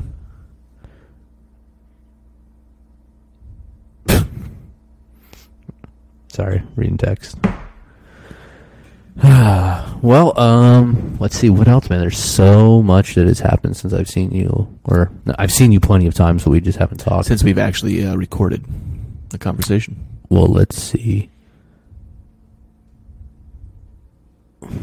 Hunting season full swing then. I haven't even thought about hunting. I know. I'm a We're getting cold weather hunter. We're getting we're getting there. It's Yeah, now mid October. Um, we are only a couple weeks away from the prime time. Yeah, You know that late October, early November, early to mid November. yeah. The I'll bucks, on that. the bucks are, are are moving or will be moving. They'll be rearing up, ready to go. I mean, maybe I'm just naive to this, but in my mind, I was like, man, last year with the mosquitoes, I was not going to do early season. Maybe I should have. I found a, uh workaround for that. Those little uh, Thermacell thing things. I, I literally have one sitting right behind you because Yeah, it is w- worked great. it works. Yeah. Worked fantastic. So Thermacell. If you don't have one, get one. No, absolutely. If you're if you if your reason for not early season hunting is the bugs, the mosquitoes, get a Thermacell. It is quiet, it is scentless, and it works. It it I I didn't have any issues with mine. I might have had like one or two mosquitoes that like broke through somehow, but I I I, I was up there. I'm I'm in my stand. I'm comfortable. I didn't have any issues. The buck you saw, did it have velvet? Yes. That's crazy. I think a velvet buck would be cool. Yeah, it'd be cool, but I'd. You know, Yeah. Oh well, right. What about ducks, geese? Have you been out? I haven't been after him yet. Um, actually, Jade is up in. Uh, they just they went up to PA this weekend on a whim, last minute, Nice. to go do some duck duck hunting up in PA, and they're doing very well. Actually, uh, they uh, took some uh, pictures and videos that I've seen, and they're they're doing well for themselves this weekend on the ducks. But uh, down here, they they went after goose geese a few times. Uh, no no joy on that one. No luck. Um, and uh, I mean, nobody else has really gotten anything. Nobody's really had success outside of uh, Chris there on the uh, Facebook page. Yeah. Two for one uh, shot on the muzzleloader. That's fucking wild. Crazy. I've only known one other person did and did it with hogs. I've Shot never, one and- I've never, I've never known anybody to do it. So that's good for him. Getting two for the price of one. I Double the wasn't- meat. I know the guy who did the hogs. I know a guy who did another one. I just never saw pictures to verify it, but I, I trust him. He was a he's a good person. And he did it with cougars. He shot one cougar and he walked up and there's two dead cougars and it's so rare to even see one, let alone two together. And he didn't see a second one and when he shot the cougar, it was one behind it, so he called the wildlife and they came out and do an investigation, confiscated his firearm, all this stuff. And then uh, they come to find out like no, he's clean. They wind it up like yeah, it's good. And uh, he got to keep it. Yeah. That's crazy to think you just shoot one animal and knock two down. I know a guy on uh through it's kind of weird. My daughter joined Girl Scouts here. I became kind of friends with this guy for a little bit and then Hold- she didn't ti- ti- time out. Time out. Why have I not been getting cookies? Because she did, she quit. She- I don't blame her. It was kind of lame. Oh, But anyway, so one of the dads there, and I ended up following him on Facebook. He's here. I, he, I think he's a contractor, maybe on Dover. He just shot the biggest body elk I think I've ever seen. There's a, uh, I need to show you a picture of it. It's, I think it was a high fence hunt. oh, okay. I'm pretty sure it was, but uh, still the biggest bodied elk I think I almost I've ever seen. Are hmm, are private land kills eligible for state records? Lauren asked that too, and I'm like, you know, I don't. I think they're their own category. because I know private land or private ponds are not eligible Yeah, for like no. fish. Not No. eligible. They're- they can't hold state records. but private land. So I, I guess because my argument is, if you don't have a fence around your property, yeah, Yeah, they should count. But if you have a fence, no, then no. because you can feed that thing some crazy things. Yes, you can. Dang, man, you just made me realize I haven't seen you since I caught my pickerel. Yeah. So what's the uh, latest on that? You you got you're getting it mounted, right? I was going to, and they want a thousand bucks for it. And I was like, I thought you did it. man, no. The guy up that I had in New Jersey to do it backed out because he couldn't get the exact measurements. And I was like, well, I'm not going to cheat and go bigger, and I don't want it to be two and a half inches smaller. Like, which that's just such a petty thing in my mind, but whatever. No, I found another guy who he can do it, but he wants a thousand five dollars for it. And so I found another company I'm trying to reach out to, but one everyone else, five. yeah, One thousand five. yeah. Okay. He wants one thousand five dollar bucks to freaking mount a fish. I'm So for laughing everyone else- I'm, I'm just laugh, laughing at the one thousand and five dollars. Ten hundred five. Is that better? Uh, no, I'm, it's the five part I'm laughing at. I know. Yeah. Oh, I thought it was. Smart ass. yeah. Uh, so I went bass fishing with one of my neighbors, and we were having a pretty shit day. And I casted at a little, I guess you can call it an island. Something that guy said, "Hey, I used to catch a really nice bass off of that island right there." so, uh, sure enough, I casted Oh. right there. Oh, okay. I know what I know what you're talking about. They're at Killens, right? Just gave it away, right? Oh. Yeah. Um, but yeah, so uh, I watched my line. Something hit it pretty hard, and then just nothing. There's no fight, nothing. But I just watched my line swim out. So I set the hook like a freaking maniac because I had only got one bite throughout the whole day. I have never caught a chain pickerel since living in Delaware, ever, but especially Delaware. And uh, it was about a ten minute fight. Brought it in, and uh, I was one pound seven ounces from breaking the state record. I was two some- inches shy of it. I've caught some big pickerel here, and a fair amount of them. Uh, a lot of times during bass tournaments when I don't want to fucking catch them. I want to learn how to target them because it was pretty fun.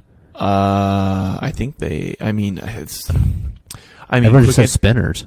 easy, easy answer for me. I mean, fish them like you fish bass. Yeah. Because every time I've caught a pickerel, I'm fishing for bass. That's what's funny because I do a lot of bass fishing. Well, And I've only lot ever of caught one. is where you're bass fishing. That's true. There's uh, from my understanding, there's no pickerel in silver. I've never caught one in Silver Lake. Yeah, there's none in silver. So, and you, that's what I you talked do to a most. guy, bro. Sorry, I talked to a guy on my boat the other day in silver. Just passing by him, just waving, "Hey, how's it going?" Next thing you know, we're like nose to nose on our boats talking. He caught an 18 pound striped bass in silver. He said what people do is they'll catch them there in the little canal and they'll dump them over the, the dam there. And he said he was fishing and he thought I got caught on like a log and he just started reeling it in. And it was an 18 pound striped bass. And I was like, what? He goes, yeah, right, right there. And he pointed. He's like, right there. I was like, no way. And he pulled up it up on his phone. Showed me. He's like, boom, and there it is, like 18 pound stripe in silver. Did he release it? I'm gonna assume he did. Yeah, probably. Well, that's like when my grandpa. So he caught a. Do you do you know where Lake George is? In Florida, Central Florida. it's in Central Florida. Do you know Yeah. you any idea where Seville, Florida is? That's north of where I'm at. Yeah. Okay. Yeah. Um, so Lake George. So he's on Lake George. Uh, Lake George is basically Yeah. it, it's part of the St. Johns River. Yeah, yeah. Um, and uh, so it's Dude, that might be right near my dad's house. Yeah, I think so. so that lake is off of the St. John's. Like it, it should be a part of the river, right? It, it's, it's, it's Technically part, it is is, part yeah. of the river. It's, But they call it a lake. it's yes, they call it a lake. Yeah, yeah, that's right near my dad's house, bro. So uh, that's where I that's where I learned how to bass fish. Well, um, my uh, grandpa one weekend. Um, this was like a weekend after we had uh, I, I was there, so I don't remember why I didn't go visit him this weekend because Yeah, bro. My dad lives in Astor. yeah, I know Astor. Yeah, my dad lives in Astor now. Yeah. Yeah. So um, we uh, so like the weekend before this happened, I we had a good weekend of bass fishing, and I, I've said before how like every weekend of the summer, almost I was over at his house and we would go, we were bass fishing together all weekend. Um, well, this weekend for whatever reason I wasn't there. I don't remember why. I I, I wasn't visiting them, and he was bass fishing by himself, having a bad day, not catching anything and uh, he he he grabbed my fishing rod with the lure with the spinner that I had on it, and because he'd been seeing just these big swirls, just going around um, where he was, and he's just he couldn't figure out why he wasn't getting hit. So he grabbed mine, tosses it out, and sure enough, bam, gets smacked. And pull and drag, pull and drag, pull and drag like in a straight line. He thinks he has a gator. Um, and he was, he, he grabs his knife to go cut the line because he's not fucking with a gator. And then he sees it and it turns and it starts acting like a fish. He's like, oh, hold on here. I have something here. So, you know, he, he fights it, fights it, fights it, pull, and then after a while, he finally gets it in. He caught a crevalle jack. That's crazy. And brackish. Yeah, he caught a jack crevalle right there, and Yeah. and he, he got it mounted because um, of how like how how fucking rare is that to catch one where he was fishing. Yeah. So it's not it's not because it was the biggest one ever, but it's the fact that he caught it where he caught it. So he got it mounted. That's. I mean, yeah. Actually, it's funny you say that. I think the biggest alligator I've ever seen in my life was right there. Dude, so uh, growing I've up, seen some um, big gators, and this well, one yes. was big. Yeah, so growing up, uh, they used to pull 12, 13 footers out of the canal he lived on. So um, it, he lives on the canal that is connected to the lake. South side of it. I'd have to look at the map. Yeah. Uh, I think I think I, He I, probably lives right near my dad. Yeah. So um he so he lives on that canal and just just out of that canal they would pull twelve foot gators out of it and I, I watched them do it one time. It just and, and that was back when they didn't have a whole bunch of flood walls along the banks.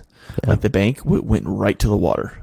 Yeah. Um now these days Doesn't matter, man. That gator would jump up that wall. well, yeah. Well, now these days the bank is covered in flood walls. Not like you said, like it would matter because at, at where that flood wall is, two or three feet. So like if he wanted to, he's getting up. He's getting up that damn wall. Yeah. But you know, it, a little safer, right? You A see, little they safer. they just found that 13 foot gator with a woman in its mouth. I heard about that. Sad. Apparently, she was uh, pretty high and decided to go for a swim. Sad. 13 foot alligator, and a guy was walking by at like 2 in the morning, leaving the bar. Just so happened to look in the water and thought it was a mannequin. And the gator was eating a mannequin. And then the fire department across the street, and he walks over and goes, Hey, there's a gator here with a person in its mouth. Killed the gator, and sure enough, found it out. there. Yeah. People are nuts, man. And I keep having to remind myself. I I just told my dad this story. Like, I used to wakeboard, I will not. swim. So I, I will not swim in a freshwater lake in Florida. Out I used to unless unless it's the springs. We used to r- even then the gators are in the springs. Well, I've never. I used to run and jump off of docks and swim in all the lakes. We used to go tubing, No. wake surfing. My brother used to slingshot me into the like the lily pads and the reeds, knock me off the wakeboard, and I'm floating in the lily pads. And now, bro, like you couldn't pay me all the money in the world. Hell no. I'm, I'm I, I I don't swim in the fresh water in Florida. If I'm swimming in water, it's in the fucking ocean. Which, Which, I mean is even hilarious. which, which, I mean is obviously sharks there and everything, right? But hilarious. I don't know. I, I feel like my I feel like uh, my chances of getting bitten by a shark are a lot lower. I'm sorry. know. I'm sorry. Not bitten, No. eaten. Killed by get, my chances of getting killed by a shark are lower than getting killed by because if a gator sharks, man. if a gator latches onto you, you're done. If if, if, if a 10, 11, 12 foot gator gets a hold of you, hell, maybe even 8 or 9 feet gator gets a hold of you, you're fucked. Did you see the video of that guy in Egypt swimming? He was like 80 meters from shore, and a tiger shark grabs him. It's all on video. Did not see that video, no. It don't watch it, man. It's so sad. I thought it was fake at first. I'm like, come on. And then you see it from multiple angles. That it, and of course, like there's really like the amount of death that's on Instagram nowadays. It's so. He was a Russian tourist, and he was just going for a swim in the morning to exercise. He's like 80 meters swimming parallel to shore, and this freaking tiger grabs him. And these people are standing on this dock in a jetty. The, a boat even tries to show up to like help him because a boat was nearby, but it was too late at that point. And it's just throwing this guy around. He's screaming, and it's oh, dude, it's like Eaten alive, man, is one of the worst. Is one of the worst ways to go. Here we go, everyone. yeah, we're just having this conversation in my office too, man. Like Yeah. When I was like, man, to be honest, Yeah, I think I just 'cause want to you- drown. Yeah, you think drowning would be better? Well, I mean, not better. You think drowning is like your preferred way to go? Well, no, not preferred, but I said if I had to go anyway, it's out of my control. Uh, yeah, like I think drowning would just like kind of like getting choked out. Well, I mean, m- I would say most ways of dying is out of your control, unless it's self-inflicted. Yes and no. Obesity, that's in your control. Diabetes, that's probably in your control. Um, alcoholism, that's in your control. Drugs, that's in your control. Suicide, that's in your control, right? Like, Yeah. But then, like, you go down the road of everything else. But when we were talking, like, what would, how would you want to do it? And it's like, Fucking sniper to the head, man. Just quit. Don't even know what happened. To see that video of that shark, to be in Costa Rica and see those saltwater crocs, to be in the woods and see bears. I could not get eaten alive, man. Well, obviously I could, right? Yeah, I surf freaking every week Physically now. can. Yeah, but dude, Well, I mean, how there's been one, there's been one registered shark attack in Delaware ever. so you're saying there's a chance? There's a chance. Oh hell, uh, there this summer somebody caught a tiger shark on the, off the beach down here. Sand tigers. No, an actual tiger. Oh yeah, yeah, I saw that one too. Yeah, I No, thought you were talking about Bowers. They just caught that one. Uh, it was like no, so sand, long. no, sand tigers uh, not, catch those all the time. Uh, no, uh, an actual tiger shark was caught off the beach here in Delaware. They're here. Have you ever seen that picture of the um, killer whale in Indian River Inlet? It looks so real, and it's not. I don't think I've seen it. No. It's a great photo. Just go- if you just Google Delaware Indian River Inlet, it's one of the first photos that pops up, and you see a killer whale, an orca, jumping out of the water underneath the inlet bridge there. And it looks so real. And I, first time I saw, it, I'm like, I believe it. Like, but I was like, wait, that doesn't make sense. I was talking to the Coast Guard there, and they're like, "No, bro, that's not real. Someone photoshopped that. I was like, dude, it looks so good too. They did a damn good job. But then you see people like in like uh, Seattle, Everett, the Puget Sound, and it's like they're just sitting on their docks and they have freaking orcas in their backyard. But the Puget Sound is different than Delaware. But then, like, I don't know, man. I don't know. I just think drowning would be like being choked.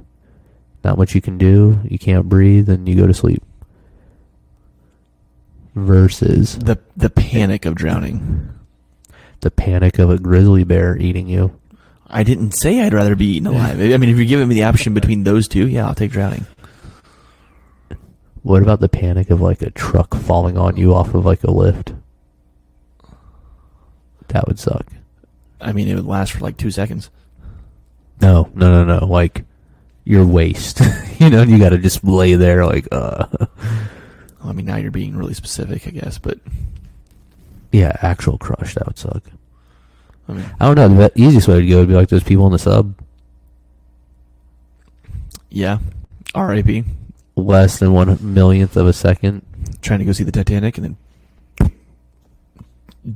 literally, it's it was not. It wouldn't have even been physically possible for them to know what happened to him, to feel anything. Actually, the I I- I went down this rabbit hole recently.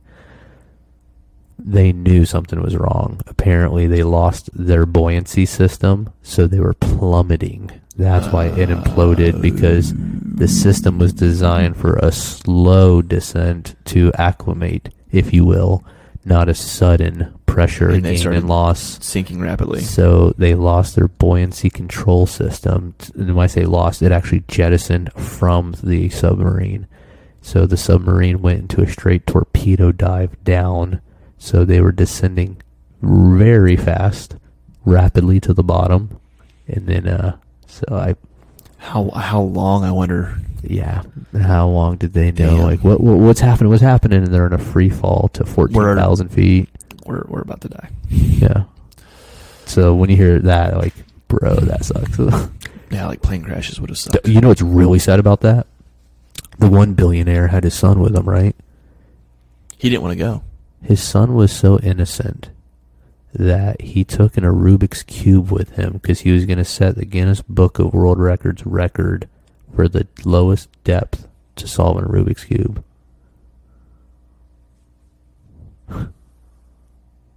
Sad, dude. Sad. He didn't want to go, but he thought make the best of it. Well, that's a bummer. I, did not, I did not know that. But my question is like, but did he solve it? like, did he, Did it work? did, did he at least get like eight thousand feet?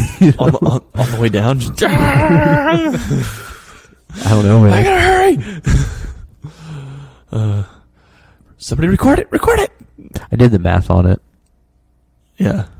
I forgot how much I, I have it all written down somewhere, but it's like at that depth, it's over six thousand pounds per square inch. An average male body is like three hundred fifty-one square inches or something like that. If I, I should think I should know this, but anyway, it was instantaneous. Like Yeah. he got smushed. Bad. Yeah. It would, would have just. Well, because uh, when it imploded, it actually with the implosion, there's a massive amount of heat. So like when it when it when it uh, crumpled, uh, they actually would have like the remains would have been turned into jelly. Is what I is what I read on the internet, and we. I mean, I'm,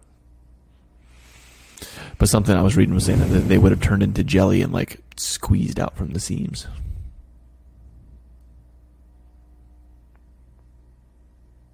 Then you get bit by a taipan and you bleed from every single hole in your body until you die. Why do we always talk about this shit, man? It's not cannibalism, but we it's fucking say, close. I will say, for everyone that can't see me, I'm wearing a black onesie with glow in the dark bones on it. So it makes Hol- sense, I guess, while we're Halloween pajamas. makes sense while we're talking about it. Death one more time, right? It is Halloween, or it's it's that time of year. Today was a full solar eclipse. It Didn't rained. see that because it rained here. Uh, it was super cloudy and just very English weather. Today reminded me of England. Yesterday was Friday the 13th. Nothing happened. Everyone kept saying because of what's happening in the world right now, there's going to be all this protest. And uh, I saw freaking Marcus Well, I mean, Luttrell even- was. They even like called for a day of jihad. Yeah. Marcus Luttrell was walking around in Texas, apparently, and there's videos of him like, Where's everyone at? Come on. I thought you guys were going to pull some jihad, you know? a bunch of us second members out here waiting for you. I was like, dude, you're just asking for it. Don't do that. What a crazy time to be alive, but you know what? That's a story for another night. Yeah. Do you ever find yourself like going down the rabbit hole of if I was a dirtbag, how would I do it? Like pick your crime. Pick your thing, right? If I would if I if I wanted to get away with robbing a bank, how would I do that? If I wanted to get away with murder, how would I do that? Do you ever find yourself doing that or is that just me? Yes and no. Yes, obviously, because it's fun uh, thought exercise on that, especially like the whole bank robbing one. I've thought about that one before. Because it's like, what's the most effective? Like, you're not going to just take the whole vault, right? Can I just get in and out in 60 seconds? But what, you're going to get like a thousand bucks cash? Like, so it's the thrill of it, really, I guess. Is, there, is yeah, is the bang really worth the buck? Or is the thing you're after the thrill? Yeah. Do you know what the, um, blotter distro. What is that called? Docket. That's what it's called. Do you know what the docket is? The Air Force docket is a website you go on and you can see every single base and the actual charges that have been uh, formally levied. Oh, yeah, yeah, yeah, yeah. and it lays it all out. Trust me, we went on it recently. It blows my mind. How many master sergeants get arrested for shoplifting on base? shoplifting at the BX. It's not just one. I went down a long. Let me try this base, and it goes back. We were going all the way back to like the '90s. Let's look at these crimes that, and everyone. I, sorry, spoiler alert. I might be overstepping my bounds on this one. Everyone thinks that you're in the military, we're high society, like we should be the you know the cream of the crop, blah blah blah. And I had to make a joke the other day. I'm like, you know, when Justin Bieber got in trouble, they're threatening him either jail or he had to join the military.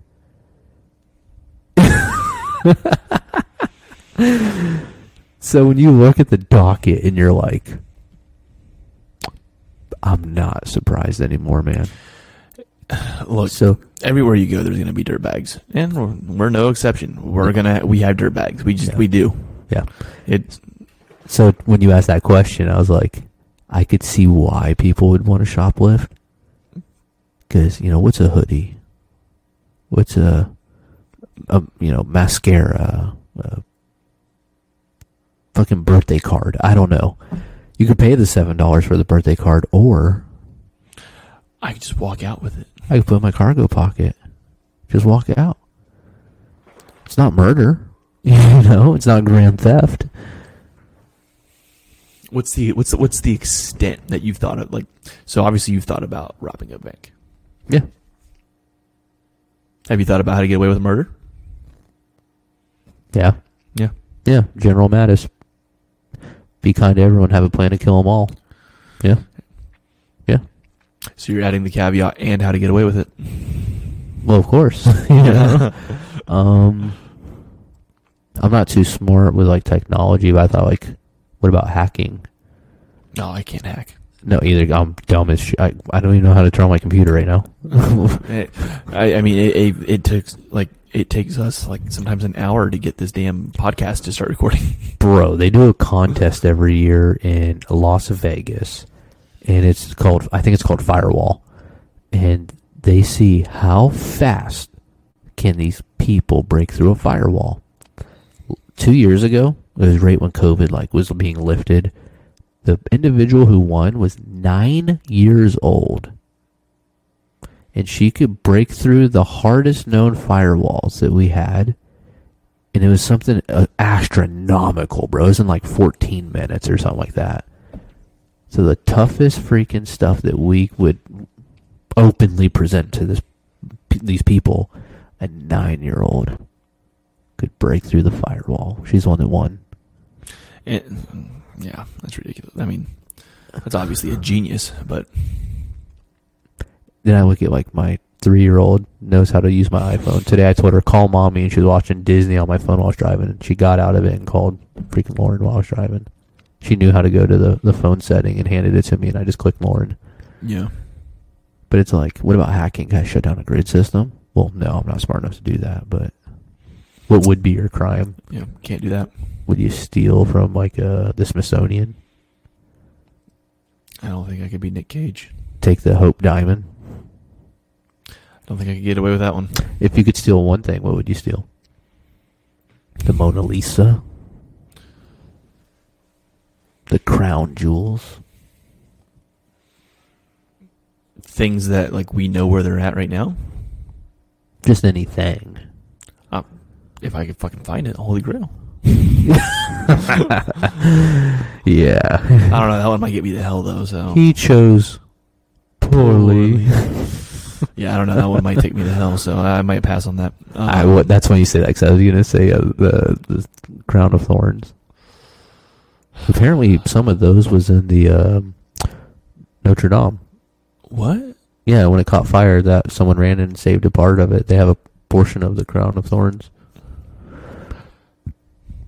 How do they know? I know I see all these uh, TikToks or whatever there are uh, Instagram ones the other day. This they were in some church, St. John's Church, at the Vatican, and they had a sliver of the uh, cross, supposedly, and a big wooden sliver. That's the thing, man. How do you prove that? How do you prove? You gotta have faith. Which is, I guess, the, the basis of that entire deal. So I mean, my friend went to the Holy Lands on TDY. He did a, a troop exchange, and he spent like six weeks over there. And he apparently went to a church and saw the hole in the ground where the cross was.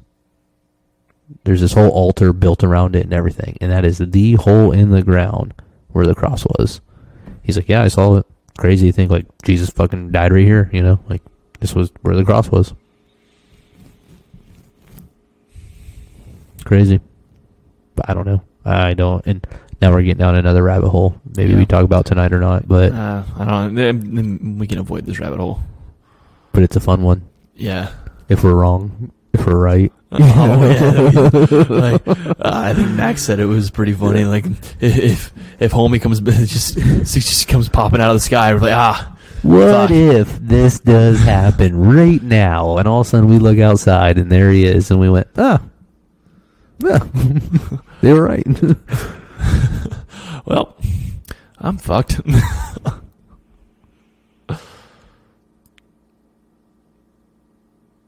I guess you just I- you know, have you have you heard the have you heard the joke? Or the uh, the story of how uh, the uh, during the rapture the men are taken first?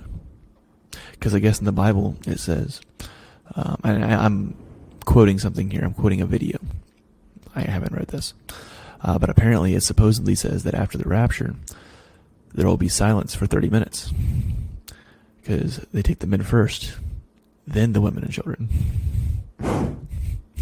wah wah wah. That wasn't a great one, but I laughed. I giggled. It was it was stupid. It made me laugh.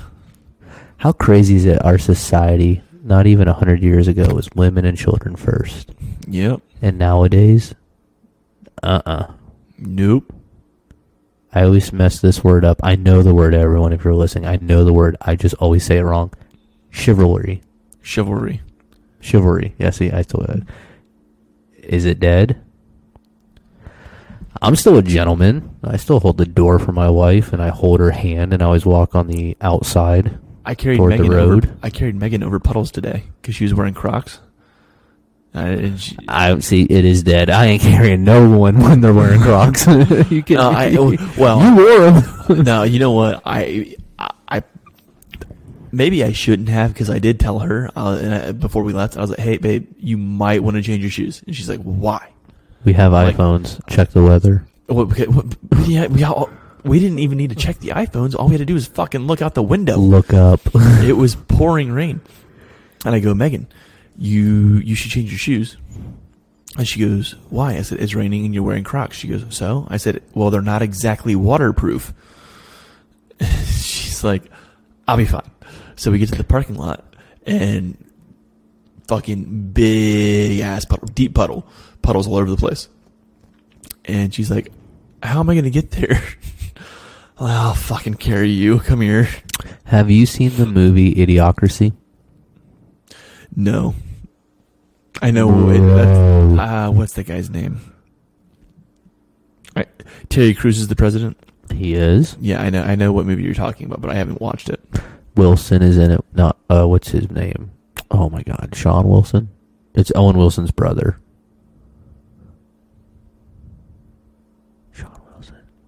Anyway, um, I he's never realized they were related. Yeah, bro, they look the exact same. I, I mean, now that you're saying it, yeah, absolutely. Like, how the fuck did I not realize that sooner? Yeah, they even have the same mannerisms. No, yeah, they do. Yeah, yeah, yeah. I think that is his name Sean Wilson. One of them has dark Yeah. hair. Yeah. So anyway, um, I just listened to this interview with the guy who made that movie, and uh, when he was making it, he designed everything, and he said, "I want them all to like have this dumb, like footwear, something that's so like universal but just dumb that won't be a thing in the future. Like we, they're just I don't know." let's design something. And someone came forward and said, hey, hey, there's something out right now. He goes, well, what is it? And they ended up using it. It's Crocs. Crocs. Yeah. Crocs had just come out when they came up with the idea of idiocracy. And then he said, these will never catch. This is the dumbest thing I've ever seen. And in the movie, everyone wears Crocs. They're fantastic fishing shoes. I have never worn a pair ever in my life. They're actually pretty comfortable. So the whole re- I, I had you have to break them in, right? I didn't have to. So the whole Everyone reason says they like have to form to your feet, break them in. Because every time I wear them, like these are not comfortable. no, my I mean I didn't have to. Yeah. So the whole I, I I was in your in your boat. I had never worn them until about two years ago. So I was uh, back home in Ohio, and I I I never I've never creek fished before, and um, it's something I wanted to do. I've never I had never caught a smallmouth bass before, and where I'm from in southern Ohio, lots of smallmouth bass, especially in the creeks and everything. Well, I wanted to go do that. So uh, I went the first day and realized uh, there's not a whole lot of places for me to effectively fish from the bank. So I realized if I want to creek fish, I got to get in there. So um, I tried to do that with my boots. Didn't work because I just, I mean, it got deep and w- water went in the boots anyway. Tried to do it barefoot. That didn't fucking work. So I'm like, okay, well, I'm done today. I'm gonna go find some water shoes or something, and I'll come back tomorrow. So I went to uh, the outdoor store there we have, and uh, I'm looking for water shoes. And Megan actually had the idea, was like, well, why don't you get a pair of Crocs? And I'm like, Crocs? Like, I'm not gonna get a fucking pair of Crocs. Like, I'm not gonna get a fucking pair of Crocs. you kidding me? You know, leave me alone with that. Like, no way. I'm not dumb, right? so, and she's like, like seriously, just try them and I I don't know I don't know how she convinced me, but I went I bought a pair of camo Crocs, and I wore them fishing, I almost bought an American flag pair one time. and I I still wear them to this day. Like I now I they're my they're my walking around the house shoes now. Yeah. Like they're they're my fishing shoes and my walking around the house shoes. Or sometimes I just need to throw like I just need to slip some shoes on to go to run to the store real quick. I'll wear them then. I love them now. I was in the same situation where I needed something because we were going camping. It was Fourth of July weekend, and I found a pair that was the American flag, and I was like, I should just get those just because we're America. Fuck yeah. And I said, fuck no. Because I was like, I'm not buying those stupid things. And now my daughters wear them. Now they have what, what are those things called? Giblets or whatever. Your Yeah. daughters have what? You put like freaking like rhinestones and like. You can put, you decorate them now. The holes on them. Oh yeah, I know what you're talking about. I don't know what they're called. They're They called have giblets. holes. Something like that. Because to me, giblets mean something else. I don't, I think it's called giblets, man. They're, I don't, ju- uh, anyway. That's what I knew. That's what I. That's all the holes in Crocs are now filled with stupid. What do you want to identify with?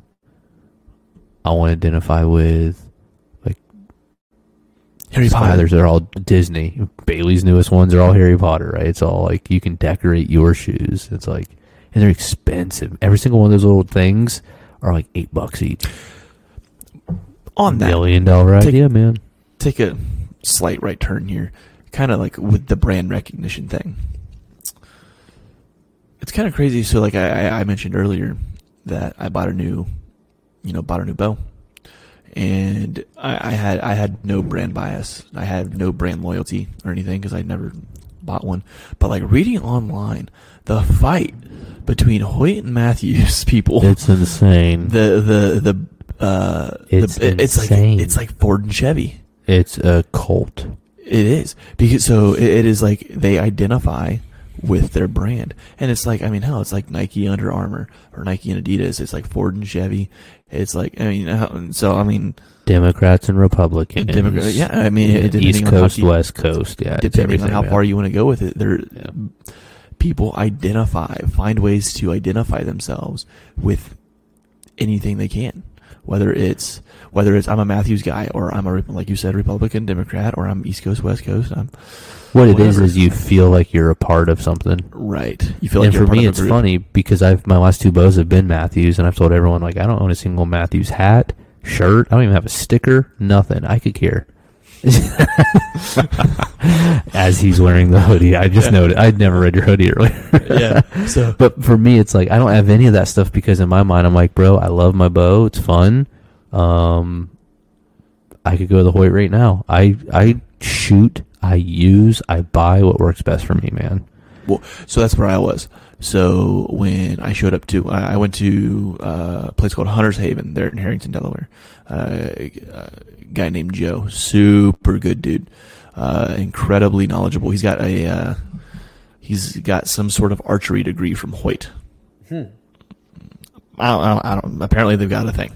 So, um, you know, walk in. He's wearing Hoyt gear all over the. He's wearing nothing but Hoyt, you know Hoyt gear. You know Hoyt polo hat. Um, but he was very much a listen. And I, I walked in saying like, look, I don't have a brand bias. I, I have no brand bias right now. I don't know what I I don't know what I like yet. I've never Yeah. I've never shot one of these. So he's like, well, the best way for you to do it is you shoot both of them and figure out what you like. I ended up liking the Mathews. So I stuck with that. So like I, I, I did a good number of shots with both and ultimately like the draw and the just the overall feel and smoothness of the Mathews and um, decided to go with that. And I figured out what the hell I could buy a hoodie while I'm there too. So just because like, rep the Mathews brand a little What bit. uh, what Mathews did you get? I have it pulled up. I think. It, hold on, let me grab it real quick. I'm not a bow hoarder, so I don't buy the newest one every other year when they come out. I think it's called the Phase 4 29. Yeah. This one here, here, I'll slide it over to you. Or, uh, I'll just toss it to you. Hey.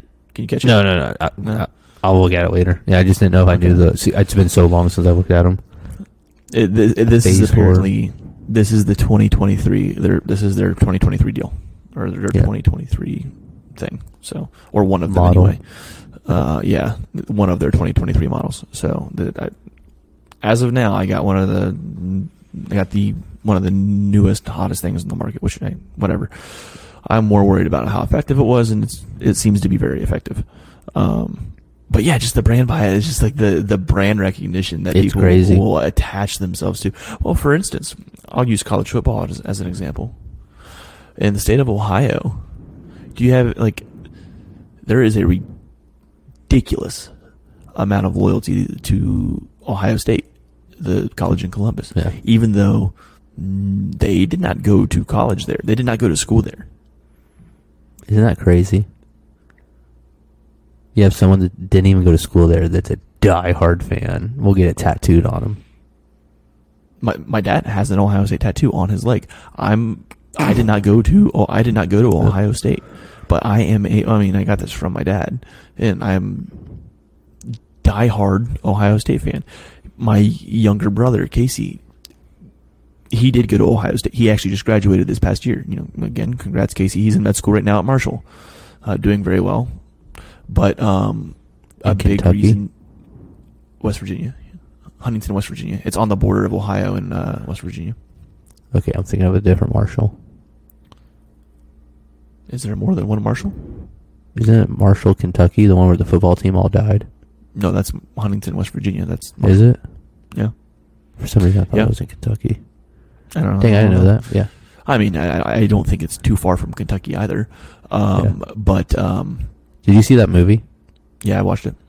Oh, Matthew McConaughey. Yeah, more on that here in a sec. But um, Yeah, what was I saying? Sorry. Uh, yeah, Brand college loyalty. football. Yeah, brand, College brand football, like yeah. like for college football or your sports teams. I mean, it's just you know you get some psychotic people with it. Yeah. And I'm I w- I'm not going to sit here and act like I'm not psychotic about the Buckeyes. Sometimes I get borderline that way, um, but Think It's- about being a goalie in one of these countries, especially like South America. That you let a, a ball go in, you lost the game, and they kill you. yeah, like they lynch you, they oust you yeah. because you lost the game. I mean, people get death threats all the Death time threats. in in in the U.S. I mean, Yeah. uh, but no, never that far. Um, I just laugh at all. I am. I laugh at everything. 'cause like I said, I go what works with me. Like you said, Ford and Chevy. Those aren't even in my wheelhouse right now. I'm thinking about getting a new truck, right? And it's like, actually, I'm looking at a Ram right now. But then my brother kind of talked me out of. it. He's like, "Bro, the death wobbles are bad." So I'm looking at a GMC. Get the new Denali. Independent suspension. yeah. Allison transmission, Duramax. Hell yeah. But man, Ford all the way. I'll always get a Ford Power Stroke, brother. It's like, man, I, I don't care at all about that. What works? Yeah, it's uh, What's the best it- bang for my buck? It's kind of nice going. It was it was nice going into something not having any sort of brand loyalty to it. Going into it like the world is my oyster right now. Yeah. I'm gonna figure out what I like, what works. I want to figure out what works the best for me. Well, did you have any bias going into it? Like, be honest. Obviously, I'd say Matthew and Hoyt. You weren't even thinking about Bear or anything else, right? So Matthew or Hoyt. You know, you I, I, into I it shot thinking- what I shot what they had, what the what that store had. They had they had as far as like higher end bows, they had Mathews and Hoyt. But did you go into already thinking those two names in your mind of like, man, I see more people So- wearing Mathews hats and uh, I I the only reason in a way yes so not not but not because I see people wearing the Mathews hats and the Hoyt hat the Hoyt's hat like I I had researched the topic like who makes the best bows basically and the three names or the three brand names that I was getting were Mathews Hoyt Bear and I think there's one other that I'm missing uh DPS. I don't think it was them.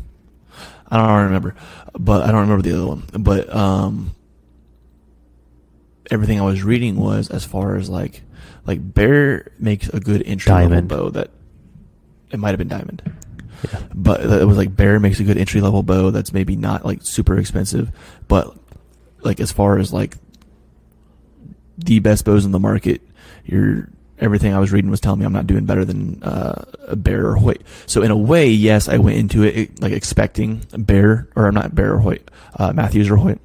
So in a way, I went into it expecting that, yes, but it wasn't like a because oh I see these two groups all the time, like oh I see Ford and Chevy all the time, or oh I see people wearing a Hoyt stuff or Mathews stuff all the time. It was it was not it had nothing to do with that. It was just through research and figuring out that okay, no, these two brands do seem like they are truly the best based on Yeah. uh, everything I'm reading. Um, so I'm I'm I'm going to go explore these options. And then I went to that store and that- they had- Bowtech. Bowtech, that's what it was. Yeah. Yeah. Um, and um, They actually had a legit Chris Kyle back in the day. Uh, Chris Kyle edition, and it was all American flag, and it was, it was pretty Oh, sweet. that is pretty sweet. I almost bought a Bowtech because of just that, and I was like, no, that's stupid. Why would I do that? you know. So, like you said, what works best? What works best for you? Yeah. So I mean, like I was saying, it, it was super refreshing going into that, not having a brand bias, letting myself figure out what I liked and everything. It was it was a good time. And it's also refreshing to hear the story and to know that you walked in and the guy just had Hoyt vomit all over him, and he still sold you a Mathews. yeah. So to show that like he cared about you, the customer, and your satisfaction. Obviously we do not have enough you know and there are not enough people that listen to us for us to get sponsors or anything. So like but like if there's anybody in the delaware area that does listen to this and they want to get into this kind of thing 100% hunters haven harrington delaware. Dude was dude is super nice. Joe he's an older guy. Incredibly knowledgeable. Because I, I don't know the I don't know a whole really anything about uh, hunting with a compound bow. Uh, he like sat there with me for an hour, two hours, just talking to me, giving me tips. Like this is what this is for. This is why you need this. This is why you would want to do this. This is the benefit between mechanical and broadhead. This is why, um, because I like for instance, I was uh, while I was getting my bow, I was just you know browsing broadheads. I was looking at the mechanicals and I noticed that there were three different types of the same brand of mechanicals that all had different cutting diameters. And in my head, I'm thinking, why in the hell would anybody want a smaller diameter cut? Like, cause they had three inch, 2.6 inch, and like 2.4 inch. I'm like, why in the hell would anybody want less than a three inch cut? And I asked him that. I'm like, I'm like, I'm assuming I'm missing something here, or there's something I don't know here. And he's like, well, the reason for that is if like your bow, like so my bow's set to 60 pounds right now, is a 60 pound draw, so it's gonna it's got some oomph to it when you when when I finally fire it. But if you have a lighter pound draw and it's maybe not shooting so fast, you don't want the three. You might not necessarily want that three inch diameter because when it makes impact, it's going to lose energy quicker and it's not going to penetrate as deep. Yeah. It's not. It might not penetrate as deep. It might not penetrate all the way through. So you want that 2.6 or 2.4 inch uh, diameter. Um, mm-hmm. Some people might only want two blades for that reason, or rather than three blades. So um, it gets really messy. Three blades to four blades versus how many fletchings you have, because some people still use four right. fletchings versus three. Yeah, it gets weird, man. And and so and that's why I was talking to him. I was talking about the you know the fletching. I'm like, there's like so like because he had a bunch of different uh, or a few. They had he had a couple of different options on the fletchings or the feathers. Um, and I uh, I asked him, and I'm like, hey what is the difference between the two? Is there a performance difference or is there an accuracy difference? If I were to use this fletching and, you know, dial in with that, if I switch to a, an arrow with a vane, you know, the longer, uh, the longer feathers, am I going to ha- am I still going to be in the same spot? And he says, yeah, you will. As long as your weight and diameter is the same, you're going to be in the exact same spot. These days, there is no performance difference. Back in the day, you know, when we didn't have all the technology we have now in these bows and all that stuff, there would have been one.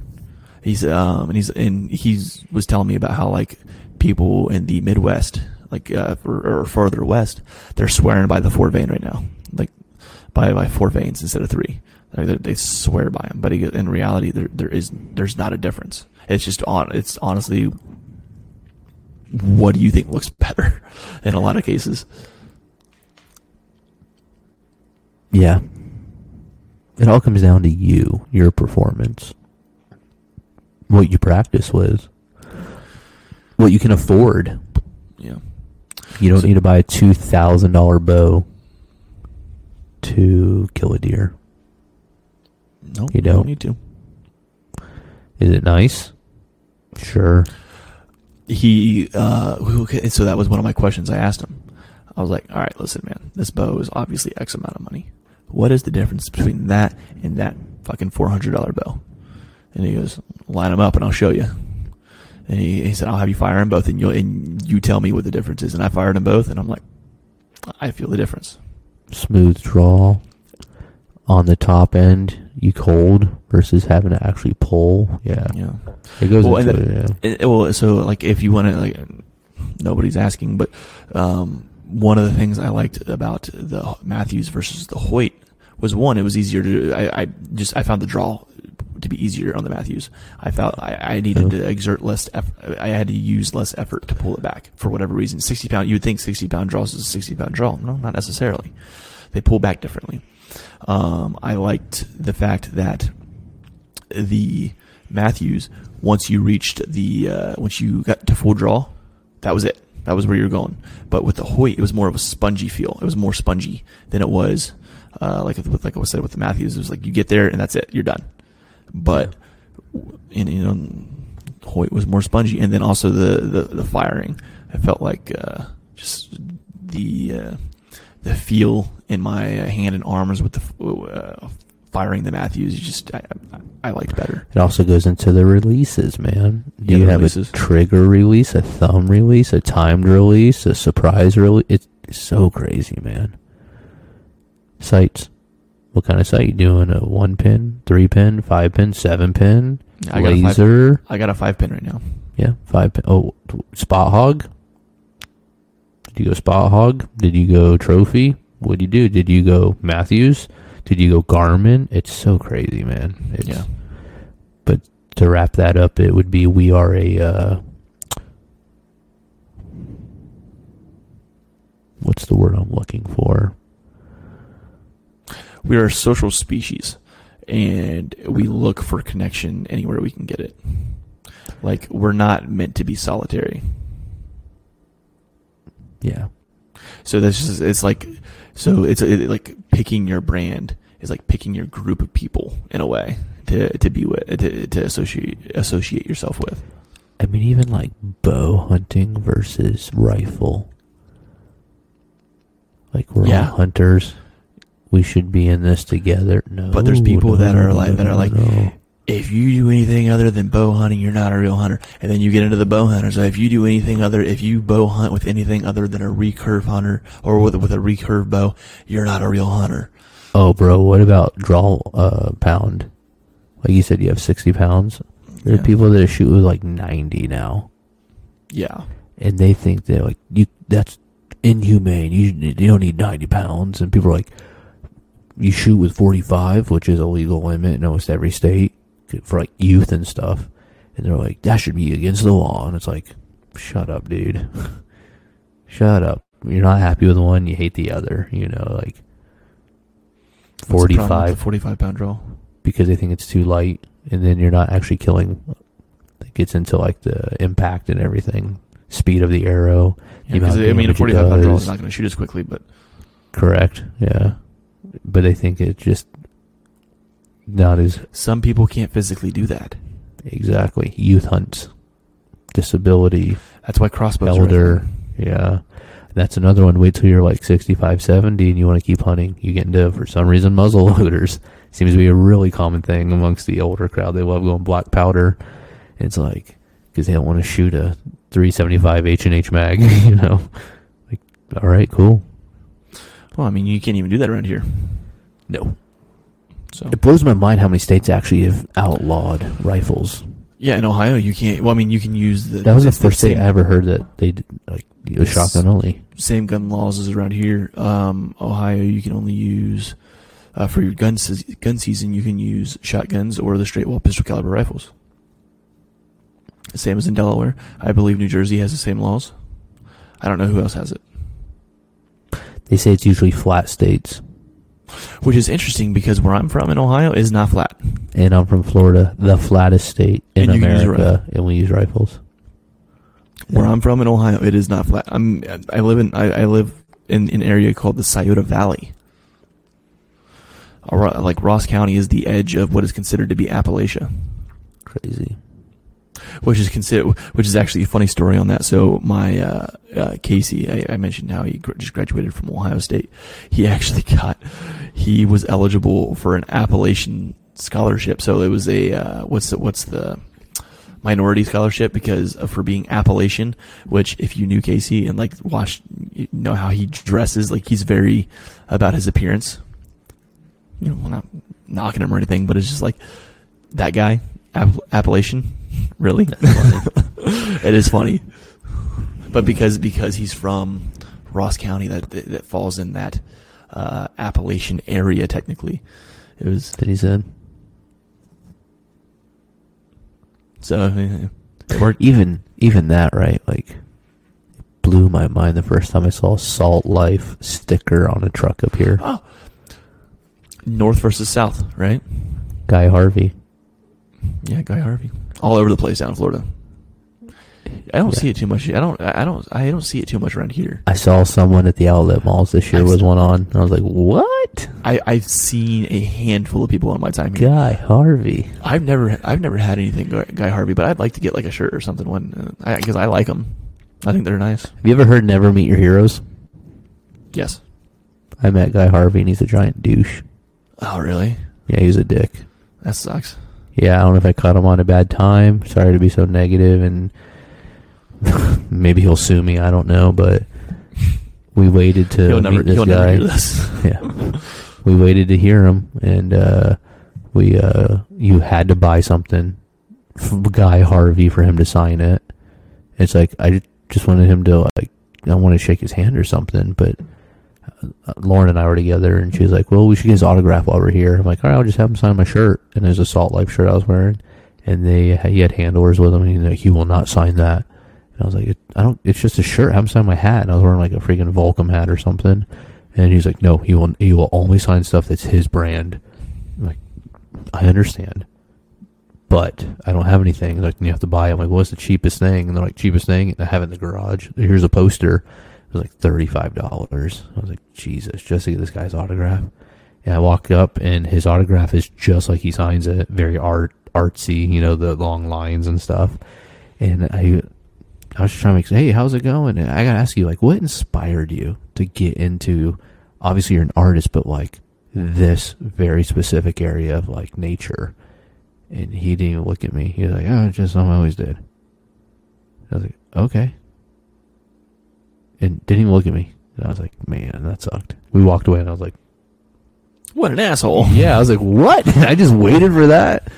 I know. I, even now, I think it was that was longer than what he actually responded with. But not that he was my hero or anything. But it's like you go down to the Somebody that you know very, that you know of that's famous where we're where you're Christ. from. you go to the Keys and he has Guy Harvey bar and grill. You know, you everything is Guy Harvey. Billboards, Down in Florida, Guy Harvey's all over. Everywhere. It's all over the Eh. place. yeah. And I'll never forget him. I was like, "Damn, all right, thanks, That- Guy." Well, on the other on the other note, it's incredibly refreshing when you meet those famous people that are super cool. Yeah, So like, um, I remember growing up, wow, watching NASCAR, right? And we used to, for whatever reason, we hated Kurt- we hated Kurt Busch. Like the, our family hated hated Kurt Busch. I don't know why. We just did. I, I, I hated Kurt Busch because my parents hated Kurt Busch. I don't even remember why they, they hated him. But uh, see the number two. no, that's uh, well, that was Brad Keselowski. Before, but, uh, back in the day, that was Rusty Wallace. Rusty Wallace. Yeah.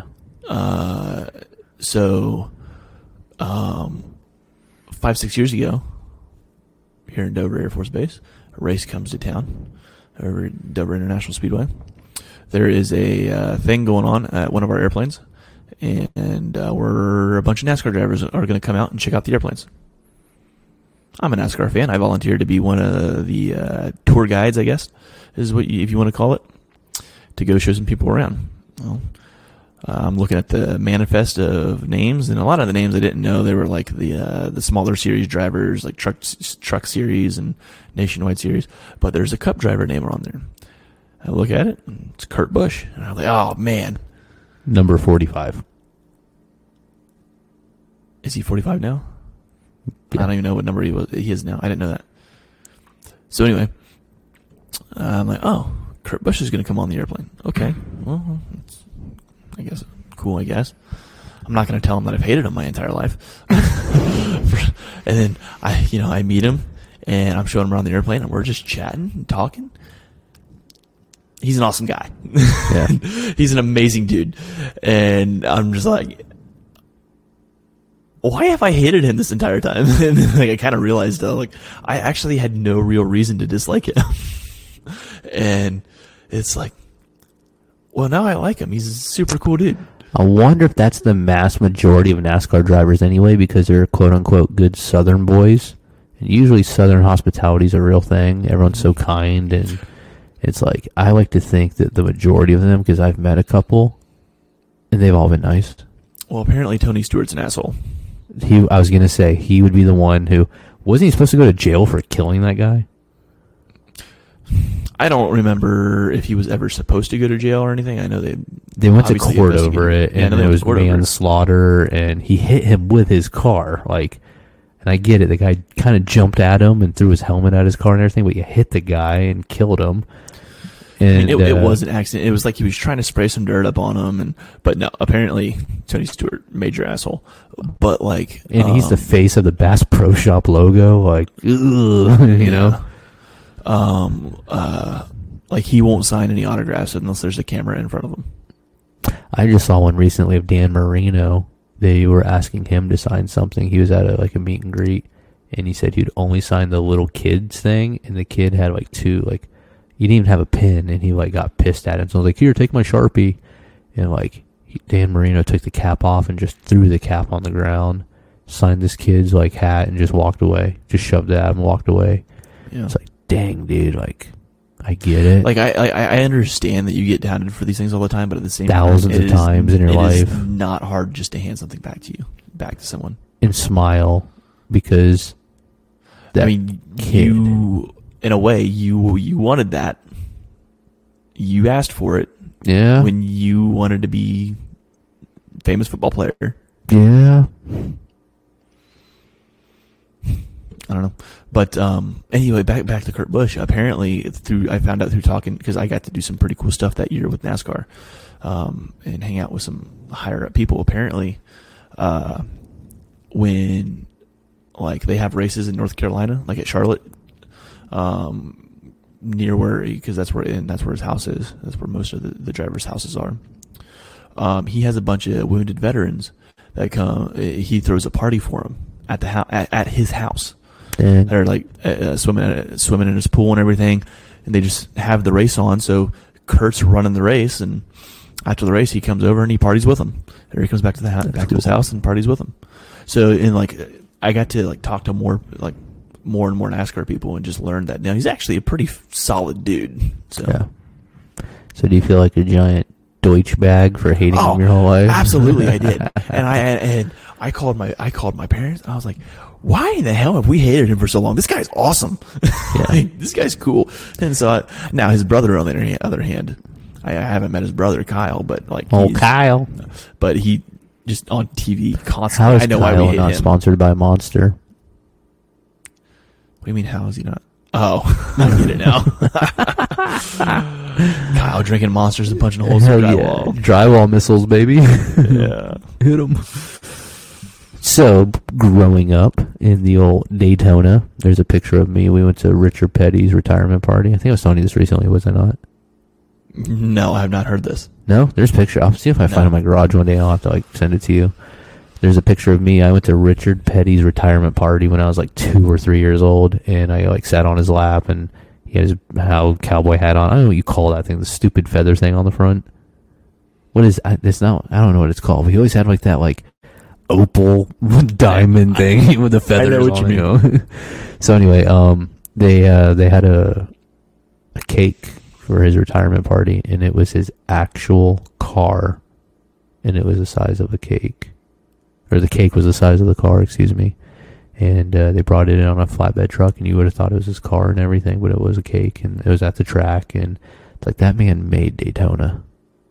You know, he was the king, the king of racing, Richard Petty. And then, uh, so I can't really say I met him. I was three. I don't remember that shit. But it's like I always wanted to meet Dale Earnhardt. Three for Dale.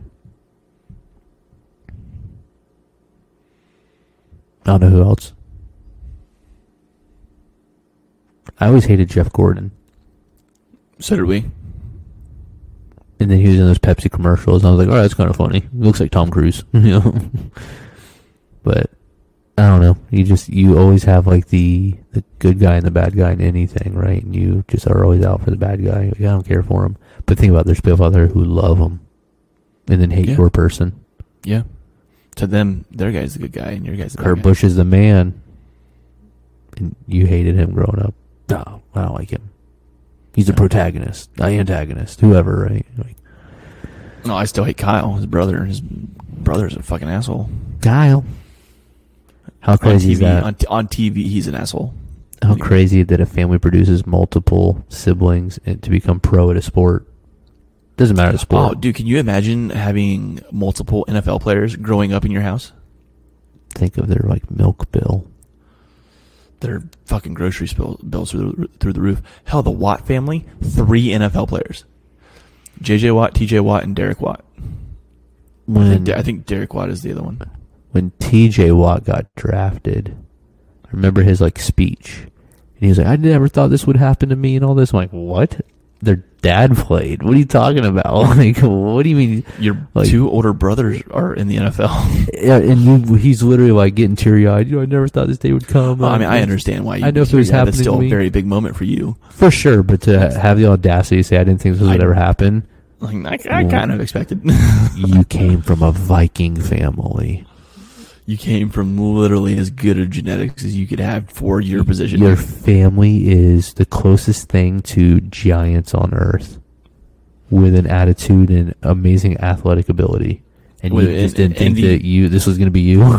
and not only that, but uh, I mean, because there's a there's a uh, level of ability to control violence. yeah. Yeah, that's a violent sport. You have to be able to control your violence. How many of them don't? It's a very good point. Not everybody can, and but that and that Ray example, Rice? unfortunately, Ray, Ray Rice is probably the most famous example right now. No, O.J. Simpson. Okay, Did you say he's the most famous example? Uh, my, my bad. I forgot about OJ. the number one day of sales for like Pizza Hut was, I think, bes- besides the Super Bowl, they said it's the day O.J. Simpson was in the freaking uh, high speed chase. Dead serious, dude. What? You can look it up. Yeah, it's like Pizza Hut's number one day ever of selling pizzas, besides the Super Bowl, was O.J. Simpson's high speed chase. Yeah, the world stopped, bro. Everyone just was like, "What's happening?" And everyone just sat at home watching it all unfold. How crazy is that? Yeah. But don't get me wrong. What's the the difference? The difference in the examples we just blurted out. Ray Rice. There's a video, and we felt that with her. hmm We saw it. We experienced that. I wouldn't say we felt it, but we experienced it. I didn't feel shit. I didn't feel shit. And then she uh, tries like, "Well, I still love him," and was I'm like, "You, oh my god." Of course We- you do. Of I- course I- you do. OJ was found innocent. It was found innocent. But he wrote the book. If I did it, yeah. I think everybody. It's funny. I think everybody is uh, pretty much agreed that he did that shit. Yes, he did it. Yes, he did it. You're gonna tell me a football player how uh, gets paid to be violent could potentially have a random outburst of extreme violence and cause grave harm or danger to another human or her, her boyfriend? Ray Lewis.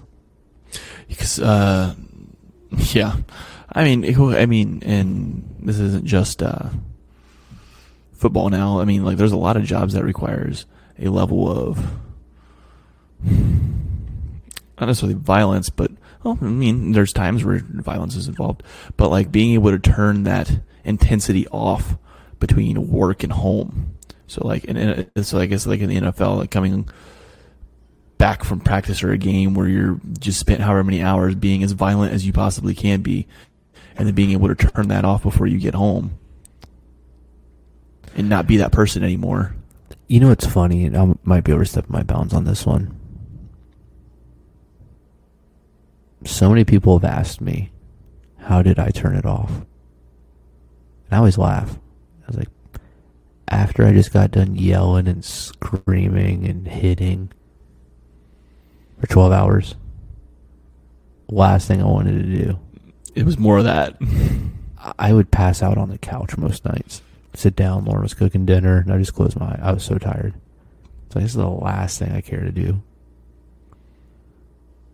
So to think like you have these people that go home and just like can't turn it off and just raw and beat their freaking wife, and you're like, I don't get it. I don't get it. That was never an issue for you. And I hate how people like make the excuse. Well, they're NFL players. Have you ever seen the actual real world numbers on how many NFL players have criminal records, DUIs, drug charges, actual like murder, Aaron Hernandez, um, assault, and then you start to think like, I don't have sympathy for them, but they play since they're probably peewees a very violent physical game, hit, and get rewarded for doing it. and then we're shocked to like, what? They assaulted Destroy someone? the person across from you. as hard as and do it with your head. do it with your shoulder. And it doesn't stop there. Yeah. When you take them down, you pinch the shit out of them. You poke them. You stomp on them. Who was that? Uh, I just that randomly was saw in, it. in Dominican Sue. No, no, no, no. The one that just happened was at high school or college on his helmet. Oh, no, that was college. I know what you're talking about. The yeah, college dude, one? The back of his helmet. Yeah. Back of his helmet. He's already the QB was on the ground. A guy stood up and stomped on his like neck. Yeah. with his cleats, and it's like, what the? Oh my god, dude, that was a crazy video to watch. Yeah. That that was that one. That was disturbing. And then once again, I guaranteed he's gonna keep playing football. Oh yeah, he's not gonna. No. Actually, I, he got he got. I think I never saw got- the follow up. He didn't get flagged for it because they said they didn't see it. But now that there's a video of it, No, I think he- they're trying to push for. He's in trouble. I think he's done. until he isn't. you know, I, like I, I think I think he's. Oh yeah. I mean, he could always go to JUCO, but yeah. I actually was that JUCO. If that was JUCO, he's done. Yeah. His career's over. If that if that happened at JUCO. Look at the giant fight that just broke out during that football game. You see that? I should tag you in some of the stuff from now on. But yeah, it was a whole like on the sideline, both teams together, a whole out fifty-five on fifty-five brawl, High school. high school, Yeah. and it's like shocker, I guess. I mean, and some people just. So to think I'm just gonna spray this kid with my car, and you end up hitting him with your car, you know, like Oh yeah, Tony Stewart. Yeah. yeah. So it's like, like man, there's no excuse for this stuff. You killed a guy. You just got into a fight. You stomped on this guy's neck.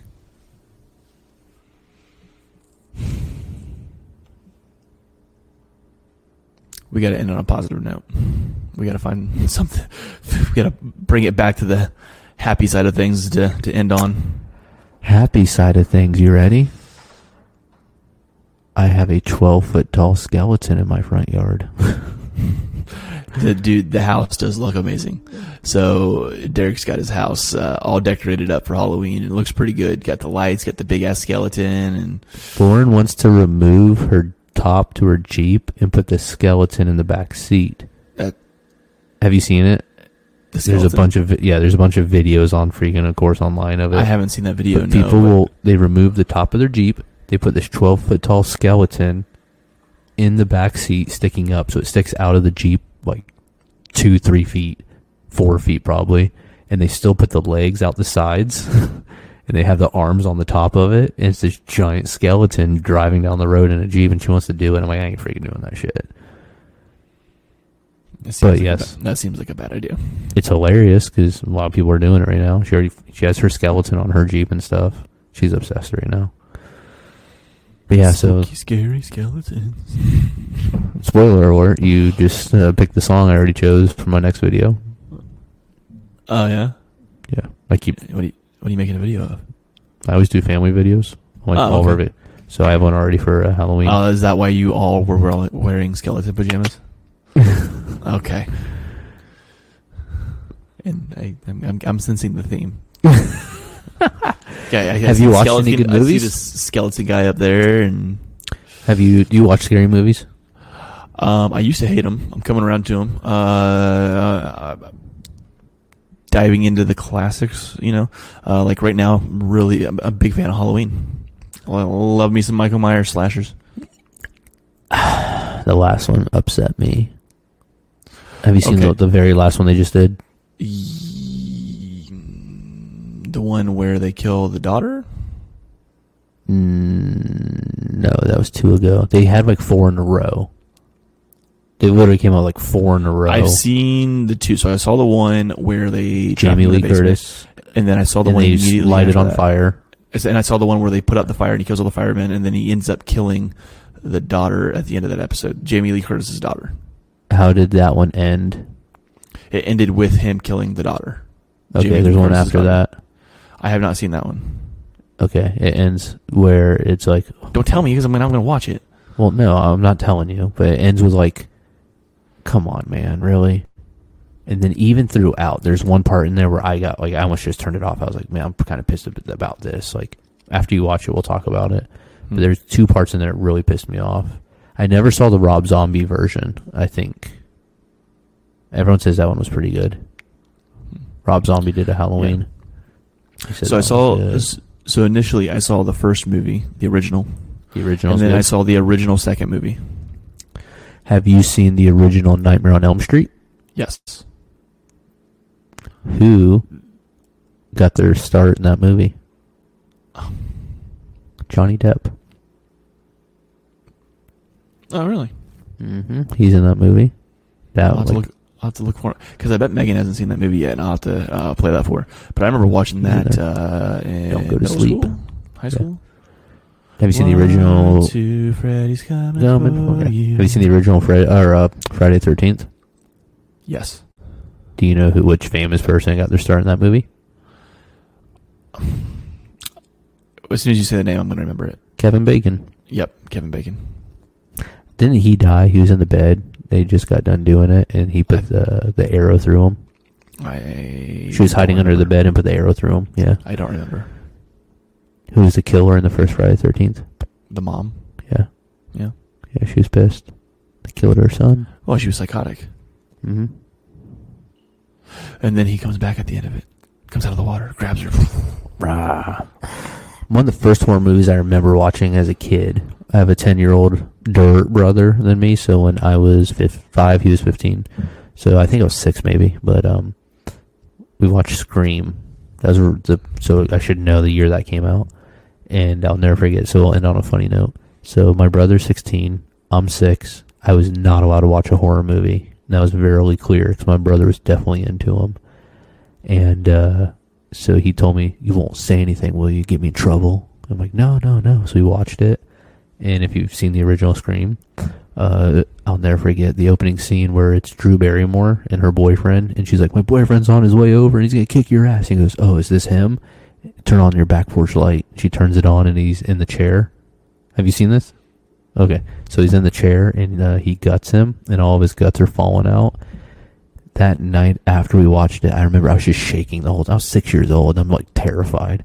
And uh, my mom cooked like uh, meat macaroni and, uh, you know, spaghetti sauce. And she was like, What's wrong? You're not eating your dinner. And I just stared at this bowl of meat macaroni, dude, like hamburger helper, you know, just staring at it. I didn't even like go to bed. I didn't want to close my eyes. And she was like, What's wrong? And I just kept seeing ghost face everywhere. Like, oh, it's like, I had a crazy childhood, man. I just told that story in my class yesterday. I was like, I was young. I was like four years old. And I watched Jaws. I was scared to go in the bathtub, bro. I was scared to go in swimming pools because there's a shark in the deep end. You know, I used to be a big bitch when it came to scary movies. I, I did not watch them. Did not like them. Did not want anything to do with them. Um, I also have a funny story uh, about scaring. So uh, my youngest brother, Preston, who actually next month uh, leaves leaves for boot camp. yeah. So, uh, but uh, when we had moved into, uh, uh, we had moved into this new house, and um, there is a tornado siren in the backyard, and they test the tornado sirens like the first Wednesday of every month. I knew that. Casey knew that. My other younger brother, Dang. Preston, did not know that. Yeah. So I devised this dumbass plan. Preston likes to play uh, Call of Duty Zombies. Oh, I love that. He he liked or, or he liked playing Call of Duty just in general, like so like Nazi zombies. so like the Nazi zombies, so like the Nazis and everything. And he's like seven or eight, so he's honestly probably a little young to be playing this movie or be playing those games. But uh, you know, he might have been younger than seven. But uh, um, so I grab Casey. I'm like, hey, when that siren goes off, we're gonna act like we're under attack by Nazis. And he's like, why? I said, so we can scare the shit out of Preston. That's why. Messed up, man. And he's like, "Oh, okay, cool." he just went with it, and I, I and I knew I was good. I, and our parents weren't home; it was just us three. And so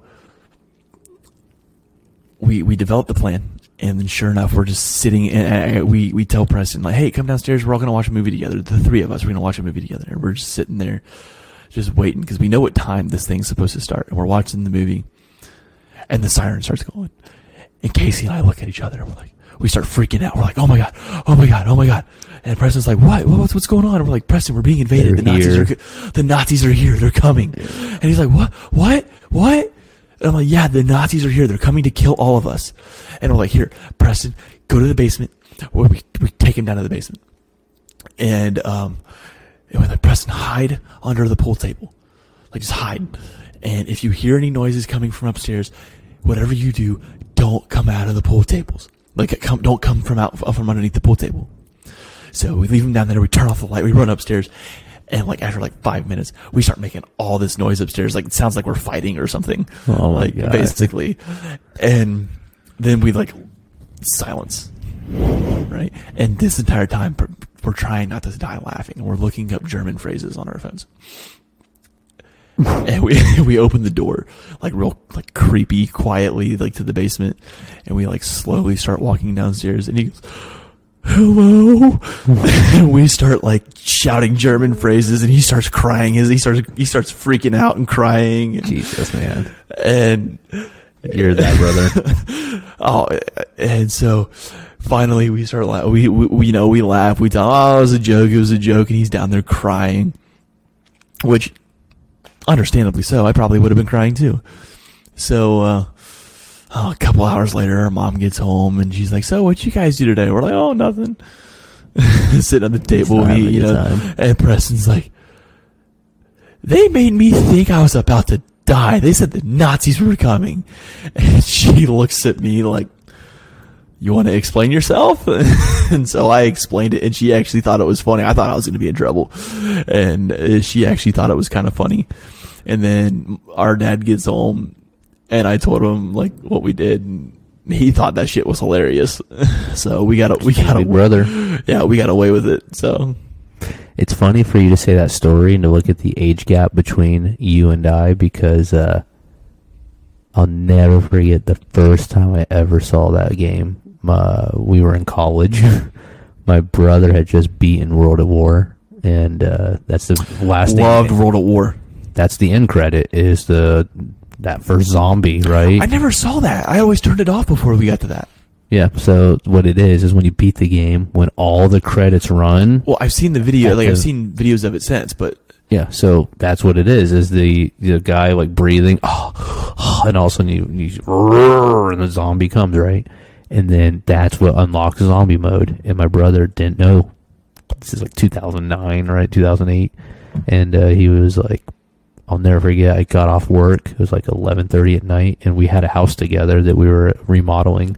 And for my brother's graduation gift, he took all his money and bought a 55 inch plasma TV. And this is when like TVs were still like flat screen. 55 is the biggest at the time. And uh, I walk in, all the lights are off, and he's just sitting on the couch waiting for me. And I was like, "What's up, man?" He's like, "Bro, sit down." And I was like, "What are you talking about?" He's like, "Look." And I was like, "What are you?" He's like, "Just watch, just watch." And he clicked play, and I was like, "What is this?" And it's and you're in that house, you know, and Yeah, he yeah. runs over and like Yeah. fixes the windows and starts. I'm like, "What?" And you see the zombie come up, and he starts stabbing the zombie and kill it. I'm like, "What is this?" We got so addicted to that game, bro. Bad. I, we used to stay up till like five in the morning, having to go to class. You know, I got I got addicted there, to like- Black Ops. that one was fun when you can unlock um my favorite one I where you can go up on that like catwalk and you can upgrade your guns and you can like Oh, and you get the ray gun. The well yeah the, Please, bro, I have ray gun. yeah yeah but the whole like we got to level 55 once because you just go up in that catwalk and you just get in that corner and they all funnel up the stairs and you just sit there and Pack just mow punch. them down yeah just yeah. good times I- I have it by the Memories. way Oh, do you Black yeah, I- Ops? we can play it right yeah like one night come over oh, we'll play we'll play old school zombies. There's a- oh yes. There's a PlayStation right there, bro. I purposely got this. I only bought that because I was like, I gotta buy it. So I have World at War, dude. We so I zombies. have I have Xbox 360 for, I, and I only have one game for it, and that's NCAA. I, That's the NCAA, the last, yeah. the last NCAA football game that was made. you know what we should really do? Fuck playing in here. Take the projector outside and play it in the dark. Oh, that'd be creepy. Dude, that'd be fun though. So much fun. That'd be creepy as fuck, but a lot of fun. Hang up the uh, the uh, projector on the the bird feeder out there. Yeah. Have you seen one? I've done that before. Uh, no. That's why that string is out there and the bird feeder's on it because I don't have a the Release the hounds. dude. Yes, like, and all you have is a pistol. You're like, oh, fuck. dude. We should totally do that. We'll do that. Uh, we'll, we'll do that sometime next week. We'll try. Find a, find a good night. Grab, grab a jacket, grab some hoodies, and I'll bring Megan over. Because the last time you did the projector night, you guys just sat there and watched football in the hot tub.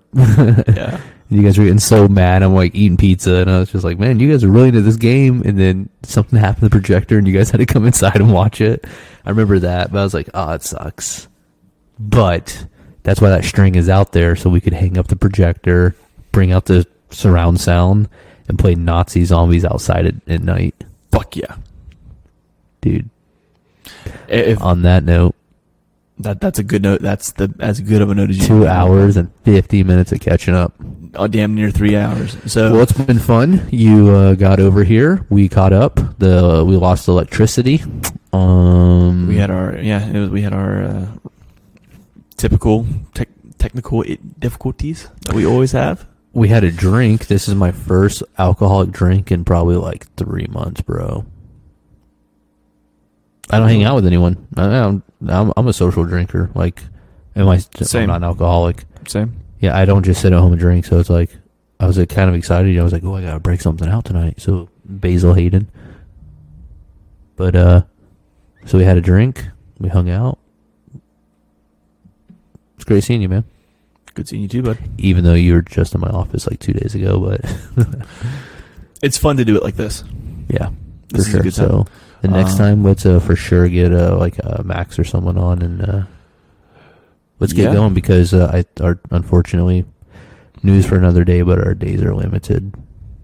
But on that Yeah. note, There are alternatives, but we can talk about those another time. yeah, for sure. Guy, it's been fun. See ya.